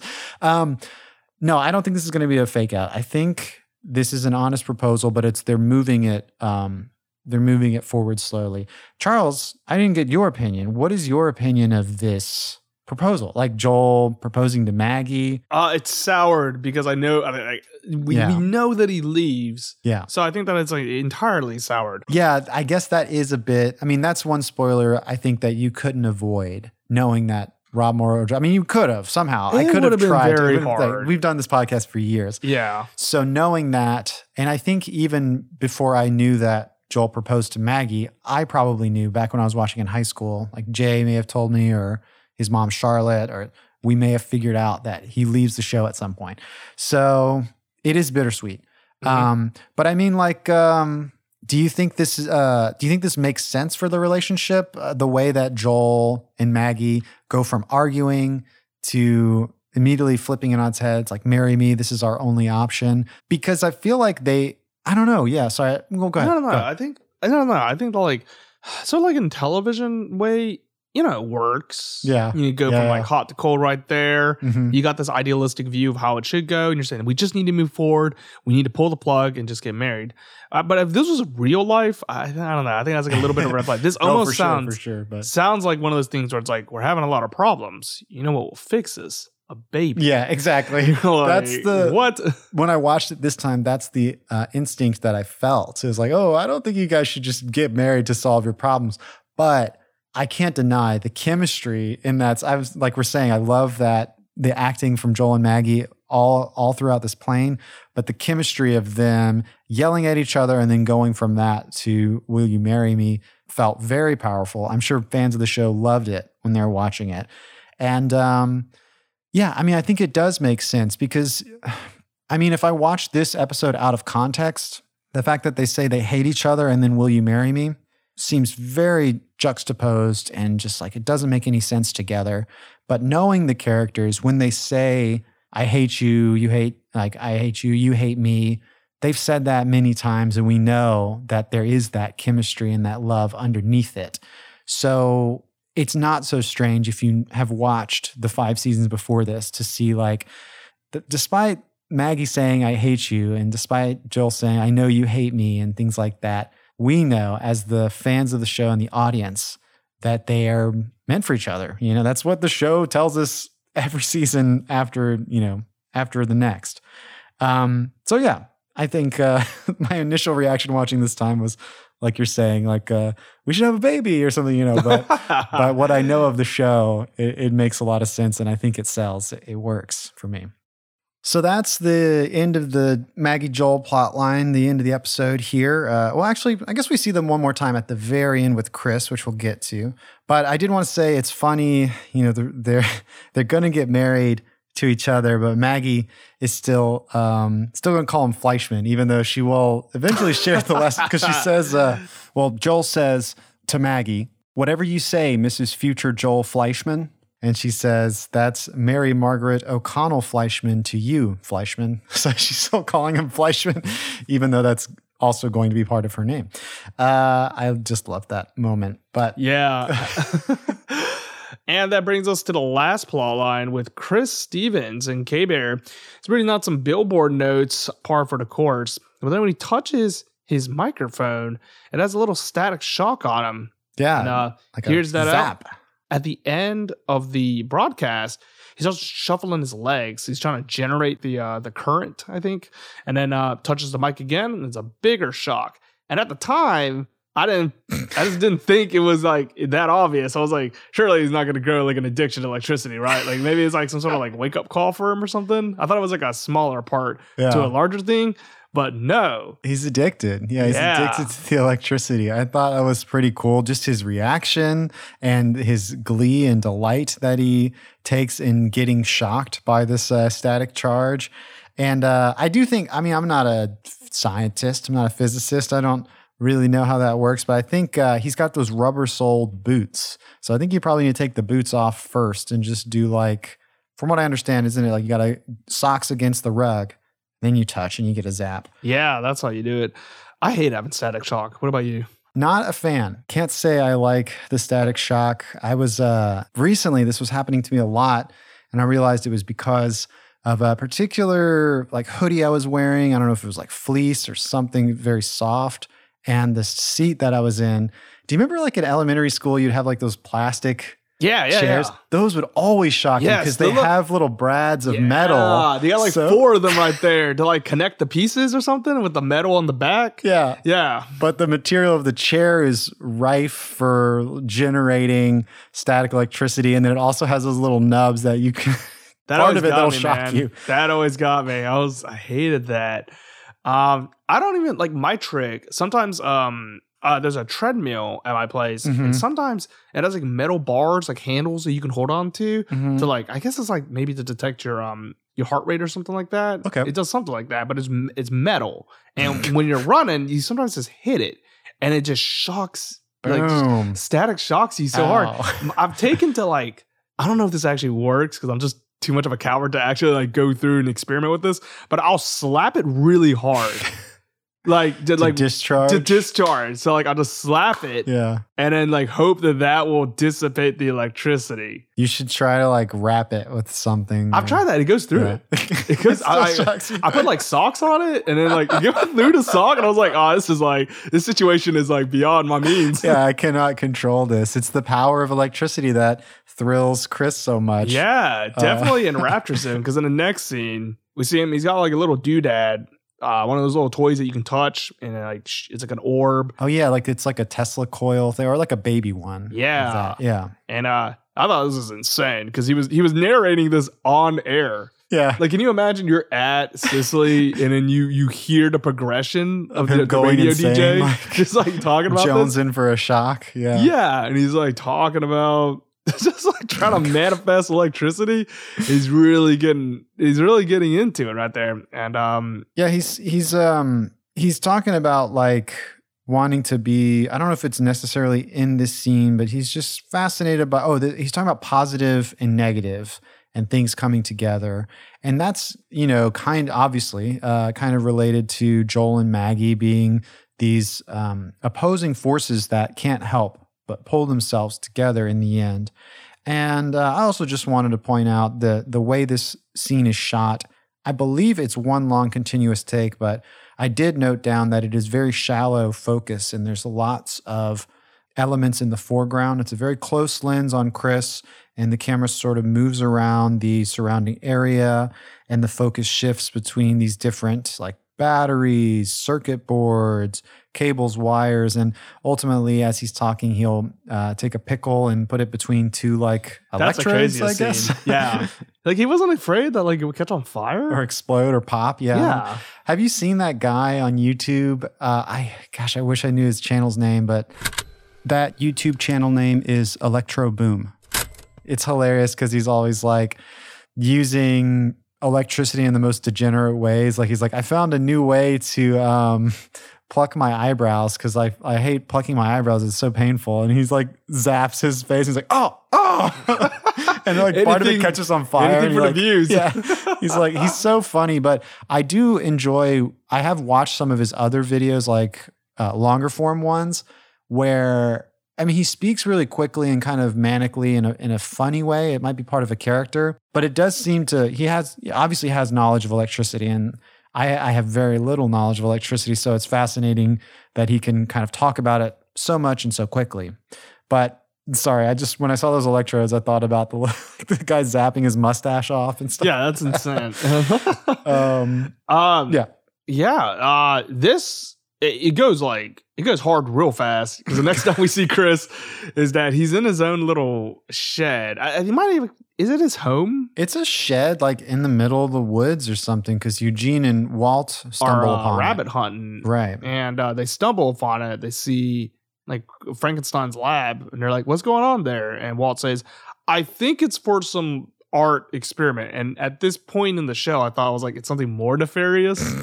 What'd you 'Cause, like, think? I don't know because I thought Walt was about to be disproven. oh, Walt that said it was. You thought so- there was going to be a flip. Or Yeah, something like a flip Just some make it's like he's setting it up for a flip. Yeah. I was like, "What is happening here? Is like Chris trying to like, commit suicide? Like, what is?" I thought it was going to take a dark turn, and uh, it, it explodes. Chris run, comes running out. it's Uh, like smoke billowing out, and mhm. um, that's like kind of the end of the scene, right? Actually, I was Yeah, like, pretty curious, much. like what would happen next, but they just cut. So, but we we just get that information that Chris has been tampering, experimenting uh, in the last scene with electricity, and it's going bigger, and it's falling. It's all falling apart in a way. Um, I like that. I like that scene. The way they've kind of framed the perspective there. The next time is with Ed, right? Yeah, it's that conversation with Ed in Field of Dreams. Yeah. Yeah. Uh, so Ed's in the shack, and Chris is like, I mean, uh, you know, Ed's like, what am I looking at here? And Chris says, it's the world's biggest 12th grade science project. It's like nothing, you know, it's no, it's, uh, I- I tried to get close. I wanted to be in it. Like he wanted to be in electricity. And um, Ed mentions Field of Dreams. You know, if you build it, they will come. So that's suggesting that Chris needs to build something grand, perhaps. And also, I was kind of talking with you, uh, Charles, about this at the end of the episode after we had watched it. I was like, the, the part of that that I also think is important is it has something to do with an audience as well. If you build it, they will come. The audience is needed for whatever metaphor this is trying to explain. Like we already said that this could be a metaphor for opposites attracting and romance. And I think Chris even draws that comparison at the very end when he has his monologue talking about like not just electricity, but people and love and things like that. And our connectedness is opposites attract often, as they do in uh, physics, you know? So we, we have the idea of like, we might, the audience might need to be an important part of this metaphor as well. And Chris finally, I think, ends the scene when he's he's hearing what Ed's saying, and it's jogging some thoughts in his head. He says, What did Einstein say? There's no room both for field and matter because field is the only reality. That's how I get inside, Ed. The field. And this kind of ties in with the, I mean, the very next scene is the last scene of the episode and the last, the last uh, Chris plotline um, scene. But um, it kind of ties in with the idea where previously he says to Ed, he wanted to be in it. He wanted to be part of electricity. And he realizes that it's not about entering into this physical thing, it's a field, it's some sort of connectivity that we can't see, that we can't be a part of, but that emanates from us. And so I think I was ta- talking to you about this, Charles, right after we finished. It's kind of like he was asking the wrong question, trying to get into this beam of electricity. And more the answer, the reality is the field, as Einstein says. It's the idea that electricity maybe is some sort of product of this field that we all share. Like, I think he'll, well, let's get to the next scene because he kind of has a monologue talking about how we're all electricity. But what happens in this this uh, next and, and final scene? Yeah, it brings us to the last scene of the episode where got the townsfolk all gathered up. They want to see Chris's new art piece, and Chris and Ed come into town in this this uh. It's like a- It's almost like a military vehicle or yeah, something. It's it like almost looks like Jeep exactly. I was just thinking that. I was like, it's like a tank or something. they bring this in and they haul it out, and Chris is in like I'm assuming it's some sort of insulation material. It's like some sort of foil suit. It reminds me of like astronaut blankets or something. But it also has like a flare on the um It's for style. Like yeah, it's very Bowie. stylized. Yeah, it's very Bowie. He's wearing like this long scarf like tie thing around his neck.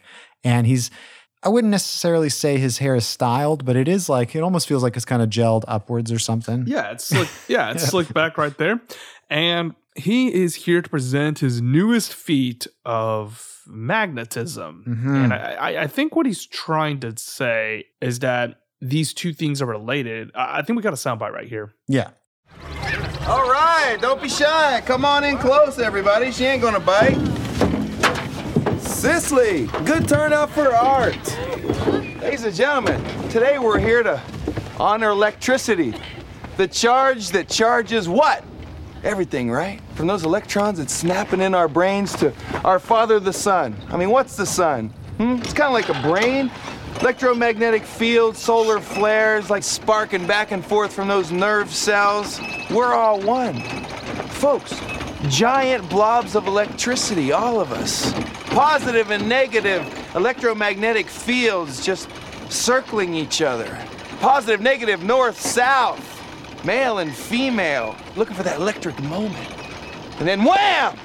Magnet to magnet, opposites attract. Poles hold, poles meet. Equipoise in the universe. Isn't that what art's all about? Ed, you ready? This first ride's mine, then it's anybody's turn. Fire it up, Ed. All right.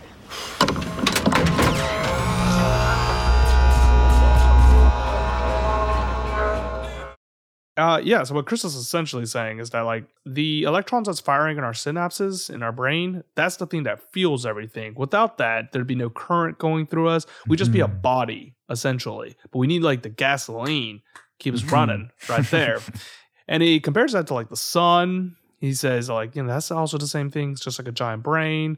The Mm. electrons like sort of built up. I think what like Chris's whole thing was that he wanted to be in the state of electricity Mm. and that like I, I I'm I don't know if I'm like interpreting it correctly, but like I I think it's like a state of freedom. Maybe I Yeah. remember you had like thoughts about that. Yeah, that's that's really interesting. Um, he, I also liked maybe this is kind of ties in, but Chris is saying uh, one of the things he says is equipoise in the universe. Isn't that all what what art is all about?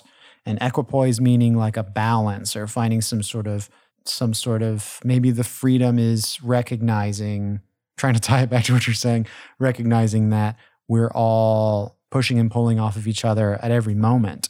But you're saying you're saying is this like in contrast to him trying to jump into a beam of electricity, maybe, or is that what you're saying? Or Like the literal act is him trying to do that, but like I think like Mhm. what's troubling him is that like it's not about being a, a like quote unquote electrical. It's about the ability to affect other individuals right here. Mm, yeah, I think that's maybe, and that's why he like ties it into art at the last. Oh, that's a good point. It's like art in its own way. You know, we're all made of electricity, and art seems like it's something man-made, but perhaps it it works similarly to the push and pull of magnetism. Like it can What- draw the audience in. Yeah, Wa- was this like Ed a really saying. Big concept back in the day in the nineties? Isn't this the plot of the Matrix? Uh, what was explained? So like in the Matrix, they like harvest a bunch of humans because we produce a, a, Oh, yeah. some form of Yeah. electricity. So they're like, you know what? Instead of building like a nuclear reactor or whatever, we'll, we'll get humans. We'll use all the We'll- humans, and then we'll devise like a program. It like was a very complex plot to like justify electricity. yeah yeah i don't know it's kind of like uh I guess you haven't seen. I'm, I'm thinking of like Avatar now or something, but it's just kind of like this um, Oh, yeah. unobtainium or something. It's like this like resource that we don't fully understand scientifically. I'm talking about in the Matrix. It's like for some reason humans are better than nuclear reactors. Yeah, it's like I- I it think works better. I just realized. I think it's because like some sort of like natural disaster happens to the Earth where they can't build it or something like that. I think that was their Uh-huh. justification. I wanna- Okay. there's no way They they, would have missed out on that because that's a you talking about? ridiculous plot line. If oh, they don't have couldn't build a, a nuclear reactor. Yeah. it's like so we have to find some sort of other. alternative source, source of for electricity. electricity, which I still think is ridiculous. That's the future, man. They figured out how to harvest the neurons. I don't know. We I don't think that's like enough. The I think totally like, sci- science fiction. even with the Yeah. amount of humans they showed, which is like I don't know, like a hundred thousand or something like that. You need like, in my opinion, like to generate that much electricity, you need like a quadrillion, like a, a made up number. Um, yeah, but no, this is great. It, it does tie back into what Ed said. If you build it, they will come. Like the art is also art has its own magnetic pull, even if we can't quantify it uh, um, in an electrical way. It's pretty cool. But let's talk about the art show, the actual thing. We got this truck tank, this thing that we described coming in, and it's got some like crazy. It almost looks like a power line attached to the back with like the different transformers and things. And Ed's here to pull the switches, whereas Chris is going to sit in a clawfoot tub. And the tub has like some sort of handlebars going upward. Above the tub is this huge metal plate. And above the metal plate is a crane holding a high-powered magnet, like you could see at a um, like at a junkyard. Yeah, or like an arcade little claw machine thing. Oh yeah, it's like pulling it down, picking it up. Yeah. Uh, it's a crazy experiment. I, I do applaud him for getting into a bathtub because I thought that was crazy at first. I thought it was style, and oh, we just looked it up. We're like, oh, porcelain's an insulation material. Mhm, yeah, so in case something went wrong and he got electrocuted, he would be safe. Maybe he'd be Yeah, gone. with the suit and everything. It's like a, a test. What's that called? Um, Faraday cage or something. Maybe his own design of a Faraday cage. Um, but yeah, he's like, all right, flip the switch, Ed, and like he he does it, and it's like zoom, you hear the electricity, all the crowd is reacting. You see the magnet on top of the crane, and you see um, Chris is starting to levitate a little bit, but he's just barely six inches off the ground, which is still really cool. That's still I like think. ridiculous. But he's like, no, give it all it's got, Ed. Give it all she's got. And like he pulls more switches. and like the the transformer explodes. There's sparks and smoke. And like I was starting to get worried. And then you see shots of the audience who has gathered. They start running. So I'm like, oh crap, this is not gonna end well. Music starts to swell. It's um Frankenstein by Edgar Winter Group. So it's like just coming out of the Oh, drum wow. solo and like the guitars are like raging. It's like so insane. And it does. Obviously, Chris is lifted even higher. Like it's no longer six inches off the ground. He's like flying up in the air. And how how does it end, Charles? yeah, like I, I thought it was the most ridiculous ending. It- he, he connects to it, you know, he puts his arms up. Music is loud, it's Yeah. pumping, like it's bumping right here, and then it freeze frames with his arms pumped up. Yeah. It's like I've done it. I've achieved flight. Sorry, yeah, yeah. Freeze frame is such a uh, bizarre way to end, such a, a bold way to end this episode. But um, I forgot to mention Maggie and Joel are in the audience, and when Chris says something about like attraction, you know, obviously it cuts to them.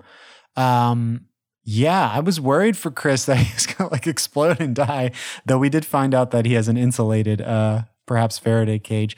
I was, I, I, we obviously, Charles, when we were watching this together, we couldn't believe our eyes. It's such a crazy way to end an episode, but I had a lot of fun with it, and I just had to think like, um, I'm putting myself in the mind of the editor for this episode because that last the freeze frame very bold editing choice you know? So it's like what is the editor doing in this scene? And you know any scene with special effects like this and we know northern exposure you know it had a budget but not it wasn't like a grand scale budget. They were working with what they could to try to produce a great episode of tv so, you know, when they go to shoot this, they have their plans and it's like, okay, maybe this will work. Let's shoot it like this. And the VFX department will get it and they'll have to make the magic happen, you know, make it look like he's actually flying and raising up. And the editor, maybe at the time, has all this footage and is like, oh man, like, or sorry, he or she is like, what am I? What am I going to do with this? Like, how am I going to turn this into the powerful ending that this episode needs?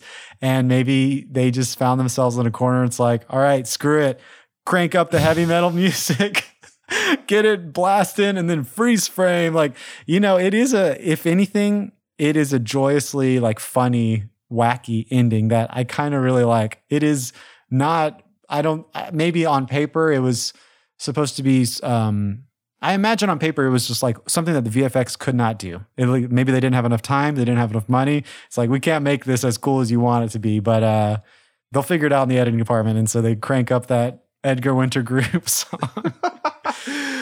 I mean, I forgot. I should mention that obviously, if I had to bet, this song is not on the DVDs. I'm pretty sure I looked it up. I'm pretty, um, I'm pretty sure. I yeah, that it. wouldn't have been nearly as powerful. I gotta say that was because w- what makes it such a strong contrast is like it ends with the freeze frame, and I think the music's still going, Yeah, and then it fades to black. Music's It's still, kind of going, still revving. Yeah, and then it like ends, and then it goes like. You're like what? David Schwartz, baby. Yeah, it always has to go back to the um to the normal credits with uh, the moose standing outside of Rosalind's cafe. I'm gonna quickly watch the ending on DVD. Let me pull that up.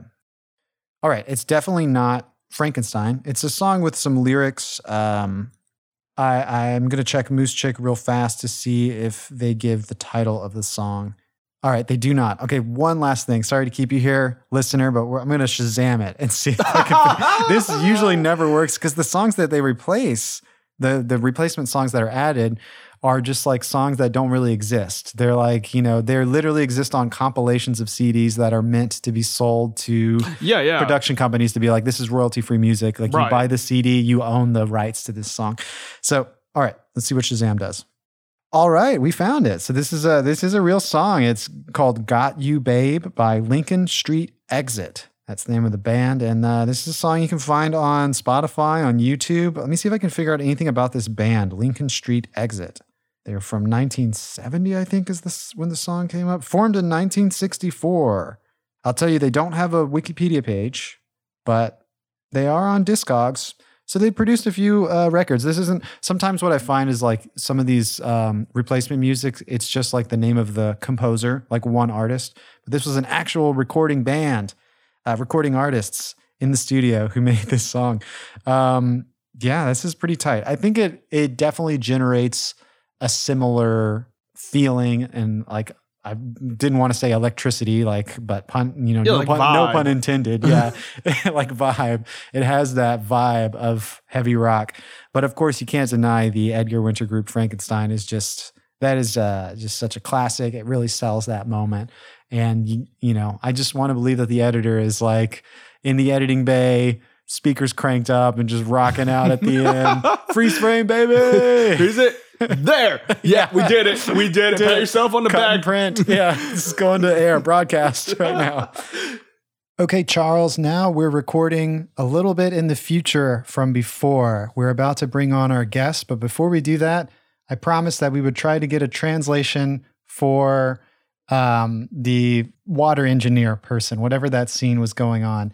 Um, we did find uh, some help from Club NX online, the uh, Northern Exposure Club NX on Facebook. And um, a couple different comments seem to suggest that he truly was saying water engineer. So we got from, uh, this is going to be really hard to pronounce, but I'm going to say Gregor Bittner wrote that they knew a little bit of Russian. And yes, he is a water engineer. I think he's doing water treatment, but it's not exactly specific. Kezia Kasnocha says, he says he's been working for 22 years. He repeats water, water. He's a water engineer. He says he's not military. And then Jelika Gavrilovic says 22 years, engineer boss in water, not a military person, I think. Voda, voda, voda. It gets a bit mumbly. He does sort of mumble at the end. It almost seems like he's saying some sort of like nursery rhyme or some sort of like song that he's singing at the end there. So, I mean, maybe Joel wasn't far off. He actually got the right translation with water engineer, but I guess it still kind of serves the purpose of like, what does that matter? What's the real connection here? I don't know. Yeah, I don't know why I, I like thinking back on it. Well, like we said at the top of the episode, we were recording that in person right there. Yeah. And I was shooting, I mean, just like full disclosure, I was shooting straight from the hip. I, I didn't have notes written down because we went Right. straight from watching the episode to recording it. And it was fresh in my brain. I was like, I don't need notes. But uh, if I did, if I came in like a decent human being, I would have uh, Googled this. Oh yeah, we And, could. uh, we also never tried Google. We could probably do that now. But yeah, so I, I just I just googled it now, and uh, like very top hit from ZipRecruiter.com was like a water engineer works on projects to ensure water supplies stay clean, properly dispose of wastewater and sewage, and prevent flood damage. Job duties include designing and building structures for water resource control, overseeing project construction, monitoring technical systems, and analyzing technical data. So it seems like a water engineer is someone that is primarily dealing with like sewage, just Yeah. like making sure like the pipes are running underneath us. Well, I hope we didn't offend any water engineers when we were like, "That's that's not a thing, right?" Like, no, it's totally. Just Google it; it's a thing. Um, so, thank you so much, you guys on Club NX, for helping us translate that. Uh, that was really fast too. I think I posted it like in the morning, and then within an hour, or maybe even less than an hour, we got the first hit. And throughout the day, people were commenting. But similarly, with a quick turnaround, we have this episode's guest, Tenali. Tenali reached out uh, to be part of the, uh, you know, a, a guest in season six, and I told them that, um, you know, we got this block already locked off, so let me get back to you in the next block of episodes. Uh, but someone, you know, dropped out last minute, so we had this slot, and I emailed Tenali back, and I think it was like literally like 24 hour turnaround maybe less so tenali did this so quickly and i'm really impressed with uh with just listening back to their thoughts are presented in such an amazing way let's just go ahead and listen to it and we'll get into it Hello, Northern Exposed podcast. Tenali here. Thanks for having me on. I'm here to talk about the season 6 episode Full Upright Position and season 6 in general. Before I dive into that, allow me to summarize how I came into the show. In the early 90s, while in high school, my older brother told me to watch the show. Neither of us liked television at the time, but he thought I'd appreciate the magical realism, philosophy, psychology, literary aspect, and the celebration of community that the show imbues. He was correct. I loved it. The spirit of the show continued to stay with me years afterward, even though I had no way to watch it. About a decade ago, friends and I were discussing the show and curious if it was as good as we had remembered it being. I eventually found the UK Blu rays with all the original music. I've watched the entire series a few times since. I loved the first five seasons. And a lot of season six too, but it was too messy in its vision to rate it as equally as what came before. Oh well. It's hard to maintain brilliance. The show remains relevant and is one of the most beautiful series I've ever seen. There's nothing else that really compares to it. It's pure magic. Incidentally, a group of us have been doing a weekly Northern Exposure watch party these past few months. We're currently in season 5. Most of them haven't seen the series, and they also seem to love it as much as I do. A breath of fresh air is how one friend described it. Another said the show makes them think and reflect. Few series do, even today. Anyway, now on to full upright position. This episode highlights for me how what was happening behind the scenes detrimentally impacted season 6 and why it is often viewed as uneven. Not to mention the various ideas or storylines that were never executed in ways that the show was so previously masterful at. This episode seems like it absorbs the disruption with the production team and network, schedule changes, Joel's upcoming departure. David Chase seems distracted by wanting to make The Sopranos, and a general sense that the magic of seasons 1 through 5 isn't going to continue in season 6. Not consistently, anyway. And a lot of the time, the vibe just seems off. That said, there are some truly amazing episodes in this season. A few are among my favorites. Side note, here's my unpopular hot take. Episode 6, Zarya, is as wonderful as the Cicely episode in season 3. Full upright position, however, is kind of patchy.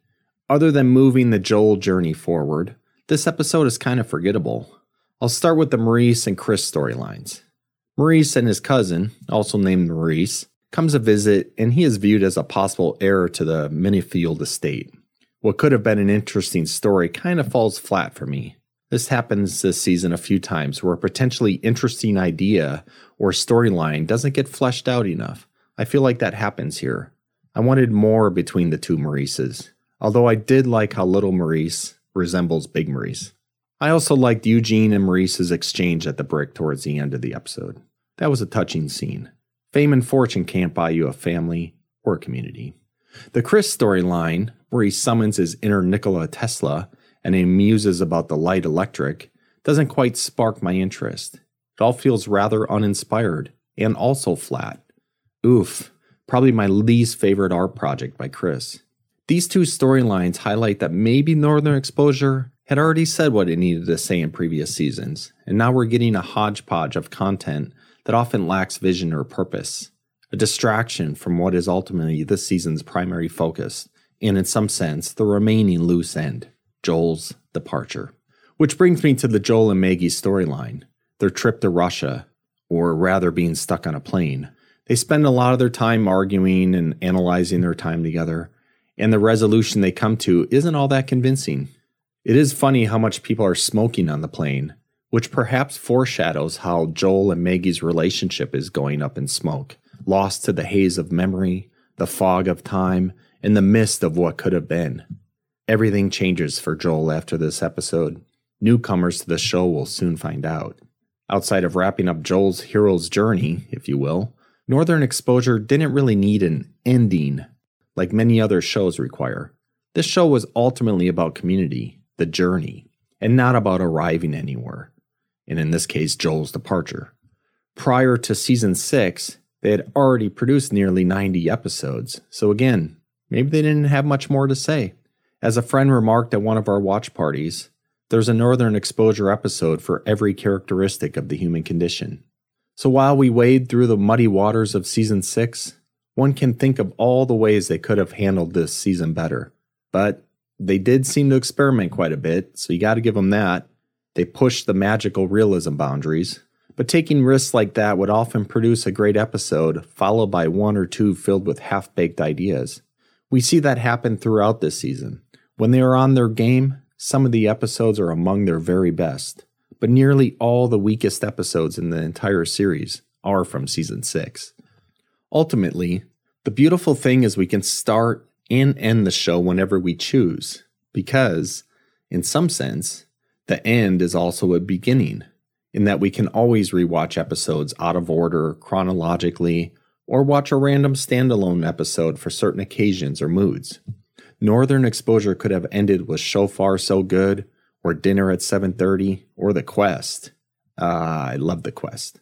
Or end simply how it did, Perhaps the series should have ended with season 5, when Joel says he has truly become a Cicelian. What I've come to learn is you can choose your own Northern Exposure ending, for the magic continues forever and always. Over and out.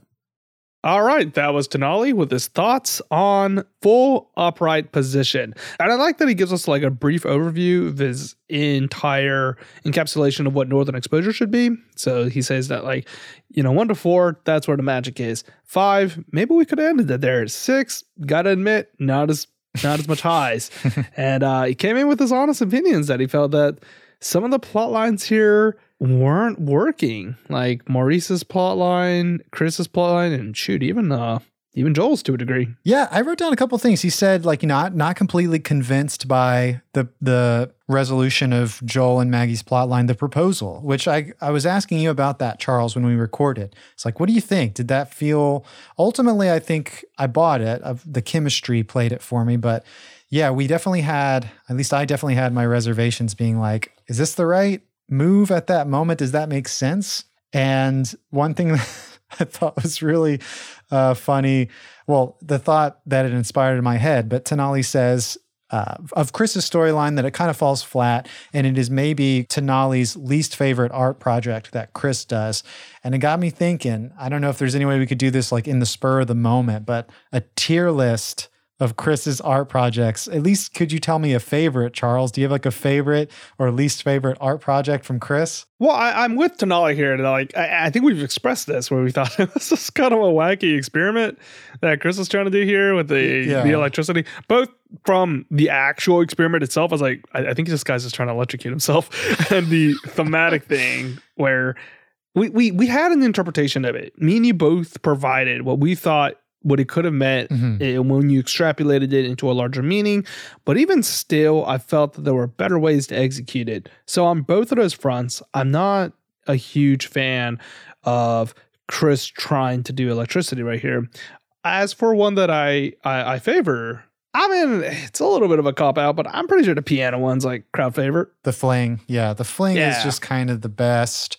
I mean, there's the uh ooh, I hope I don't get this wrong. I think it's called Northern Lights. Um, where he does the the light Oh, installation that's like very that pretty with like totally forgot Enya about that one. music.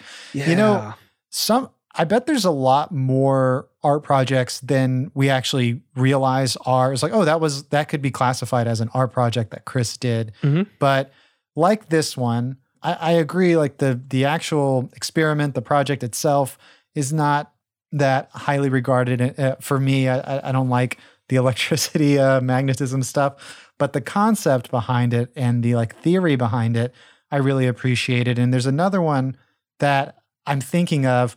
Really didn't like the um, product, but the thought around it I liked. It was in that episode "Might Makes Right" with like the giant metal sculpture of the dust mite. Oh, But- yeah.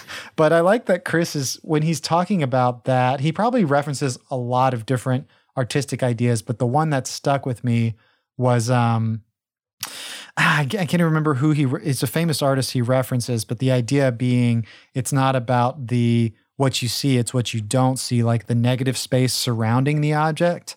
And the Mhm. dust mite being like they're always thousands around they they are the negative space, even if we can't see them. Mhm. I, I- I mean, I don't know if I go that far, but I just like love the idea of like visualizing the space around what would normally be the subject, changing that and making the the surrounding negative space the subject. I thought that was a brilliant thing to think about, even if the resultant project is just a giant metal dust mite.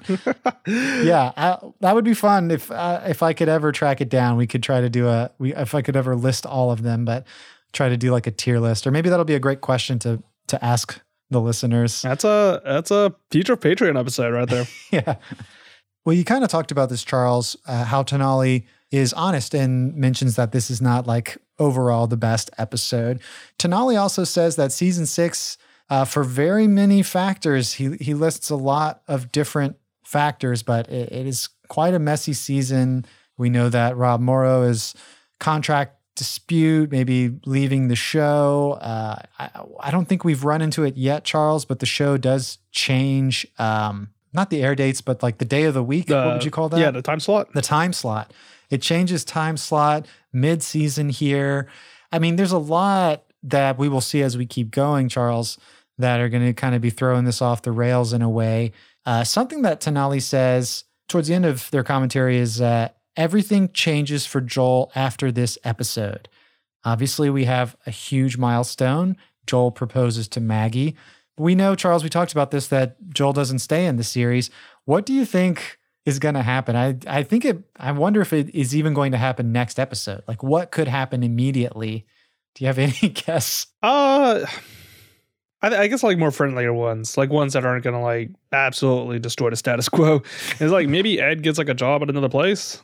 Ed leaves. Um, That would be, that would not be like yeah, not like the show, not of course, but like you The know leaves character. Ruth Ann's store. Like Yeah. you know maybe someone else goes to work for it. Maybe Ed goes towards something else. Um, highly doubt anything's gonna happen between Shelly and Holly and their relationship. Mhm. Like I don't I don't think the show would be that crazy to be like Shelly gets pregnant again.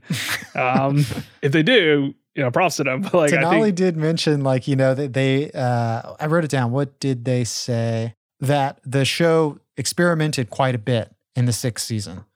So maybe Um, we've seen some of that, but um, Hmm. maybe there's a lot more of that to come, a lot more ex- experimentation. well, like I mean, the obvious answer is like uh, a new new people come in. New cast. Yeah, like new like we had yeah. Mike Monroe in season four. It's not unlike the show to just, especially if Joel's going to leave. Yeah, yeah, that's like the most Someone- obvious. is someone gonna fill his place? Yeah, I don't know how I missed that. Yeah, you went straight for Ed because that's like the pathos. That's like the thing you love. You don't want to see Ed leave. um, yeah. Otherwise, I, I can't imagine that there is a lot of status quos that's going to make abruptly shift. That's the only one in which I can think of that's going to have a not a large consequence on the entire town because he was just somebody who assorted stuff in Ruth Ann's store. Whereas if you said like, "Hey, um," Maurice like sells his house, starts becoming a farmer. Like, that's like a giant shift. yeah. Like plot lines no longer work after that. Tenali did mention that uh, scene between Eugene and Maurice here in this episode at the brick being a, a standout, a pretty great scene for this episode. And we talked about that, Charles, but it is kind of a, um, a beautifully touching scene, and it's sort of the perfect uh, the perfect moment to happen, the perfect argument to show Maurice whenever uh, Eugene leaves the brick and hops in the truck with his family. We just see the sort of differences between what Maurice is trying to strive for and what Eugene has. Yeah, I believe Tenali said a line about fame and fortune, saying that that couldn't be the couldn't be the ticket out. Yeah. And uh, I like how Tenali sort of talks about, you know, the ending of the series and the ending is sort of like a new beginning. You can always go back and rewatch. I mean, I think they said that they're currently doing like a weekly watch party Mhm. uh, with a with all new audience, or like a lot of people watching it are new. So that's always interesting to. I mean, we do it all the time, Charles, but introduce someone to the show. But obviously, to go week after week, uh, I, I love the feedback. People are saying it's a breath of fresh air, a show that makes you think and gives you time to reflect. That's something I used to notice a lot when we were just starting this podcast, Charles, and I was rewatching the episodes. Is that there is a lot of moments where it just holds really long at the end of a scene, or it's just kind of empty moments that I really do feel like are there to let you think and process. Yeah, definitely. You get a little bit less of that as the show progresses, but I would agree that like there are a lot of moments, especially in season one and season two, where it doesn't cut immediately. So you're left hanging with the characters a lot. I don't know why this just occurred to my mind, but I think that it would be very fun to do large watch parties of Northern Exposure because oftentimes when we watch it, uh, it's uh, it's either just me or it's me and you, or if we're very lucky, it's me, you, and Jay at the same time. But I think that it is probably a unique atmosphere that comes whenever you watch Northern Exposure with like five or six people just like hanging in the same chat. Yeah. just like watching Northern Exposure. Like that's got to be a different feel. We should definitely go check out uh, the K Bear 570. They do, I think they do on Sundays. Sometimes they'll do like watch parties. But I mean, even apart from that, we got to get some friends like together. I think there's one episode. What's the episode that was like my birthday where I had like my, I forced my Oh, friends to watch. What it. episode was that? It's the one with the lake monster. Um, yeah, that one's such a good episode. Oh, uh, Fish Story. yes, fish Uh, story. but that was insane to watch. I mean, obviously, we had been Uh, lubed up. yeah.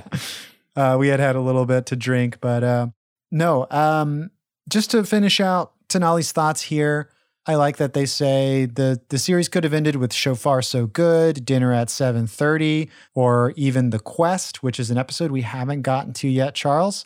But yeah, I mean, we talked about this at, in our premiere episode, "Dinner at 7.30. The more I think about it, I think that's a great uh, series ending. But I mean, I'm still I'm still open to to thinking about like what would be a good ending point for the series. And I'd be curious to see, Charles, if you can find one as we watch season six. Well, that was Tenali's thoughts on full upright position. Once again, wow, thank you so much for turning that around incredibly fast. And we just really enjoyed listening to your thoughts. Thanks for presenting that to us. And Charles, we're going to be back next week for season six, episode eight, Up River. I remember, um, yeah, this is going to be an interesting one. Upriver. I, I'm assuming it has something to do with the body of water, right? Yeah, I think this is funny. I don't think we've ever because the way we had normally been recording these is uh, we've been banking them, so we had watched a bunch of the episodes before. This is one you haven't actually seen yet at the time of recording. oh, please let somebody go on a canoe trip. I think that's, It's that would sound so fun. we need. a Yeah, that would sound so fun. I think you're pretty accurate here. I got it. Oh, sweet. I think you. Yeah, I mean part of it. So we're going to be talking about that next week. I'll see you then, Charles. All right. I'll see you then. Northern Overexposure podcast is edited by me. Our theme music was remixed by Matt Jackson. Thanks to B-Ball Y'all for the podcast artwork, and thanks to Tenali for being our guest. If you'd like to write in, you can reach us at Northern Overexposure Podcast at gmail.com, at Northern Overpod on Twitter, and if you like the show, please consider becoming a patron at patreon.com slash Northern Overexposure Podcast. And of course, thank you for listening.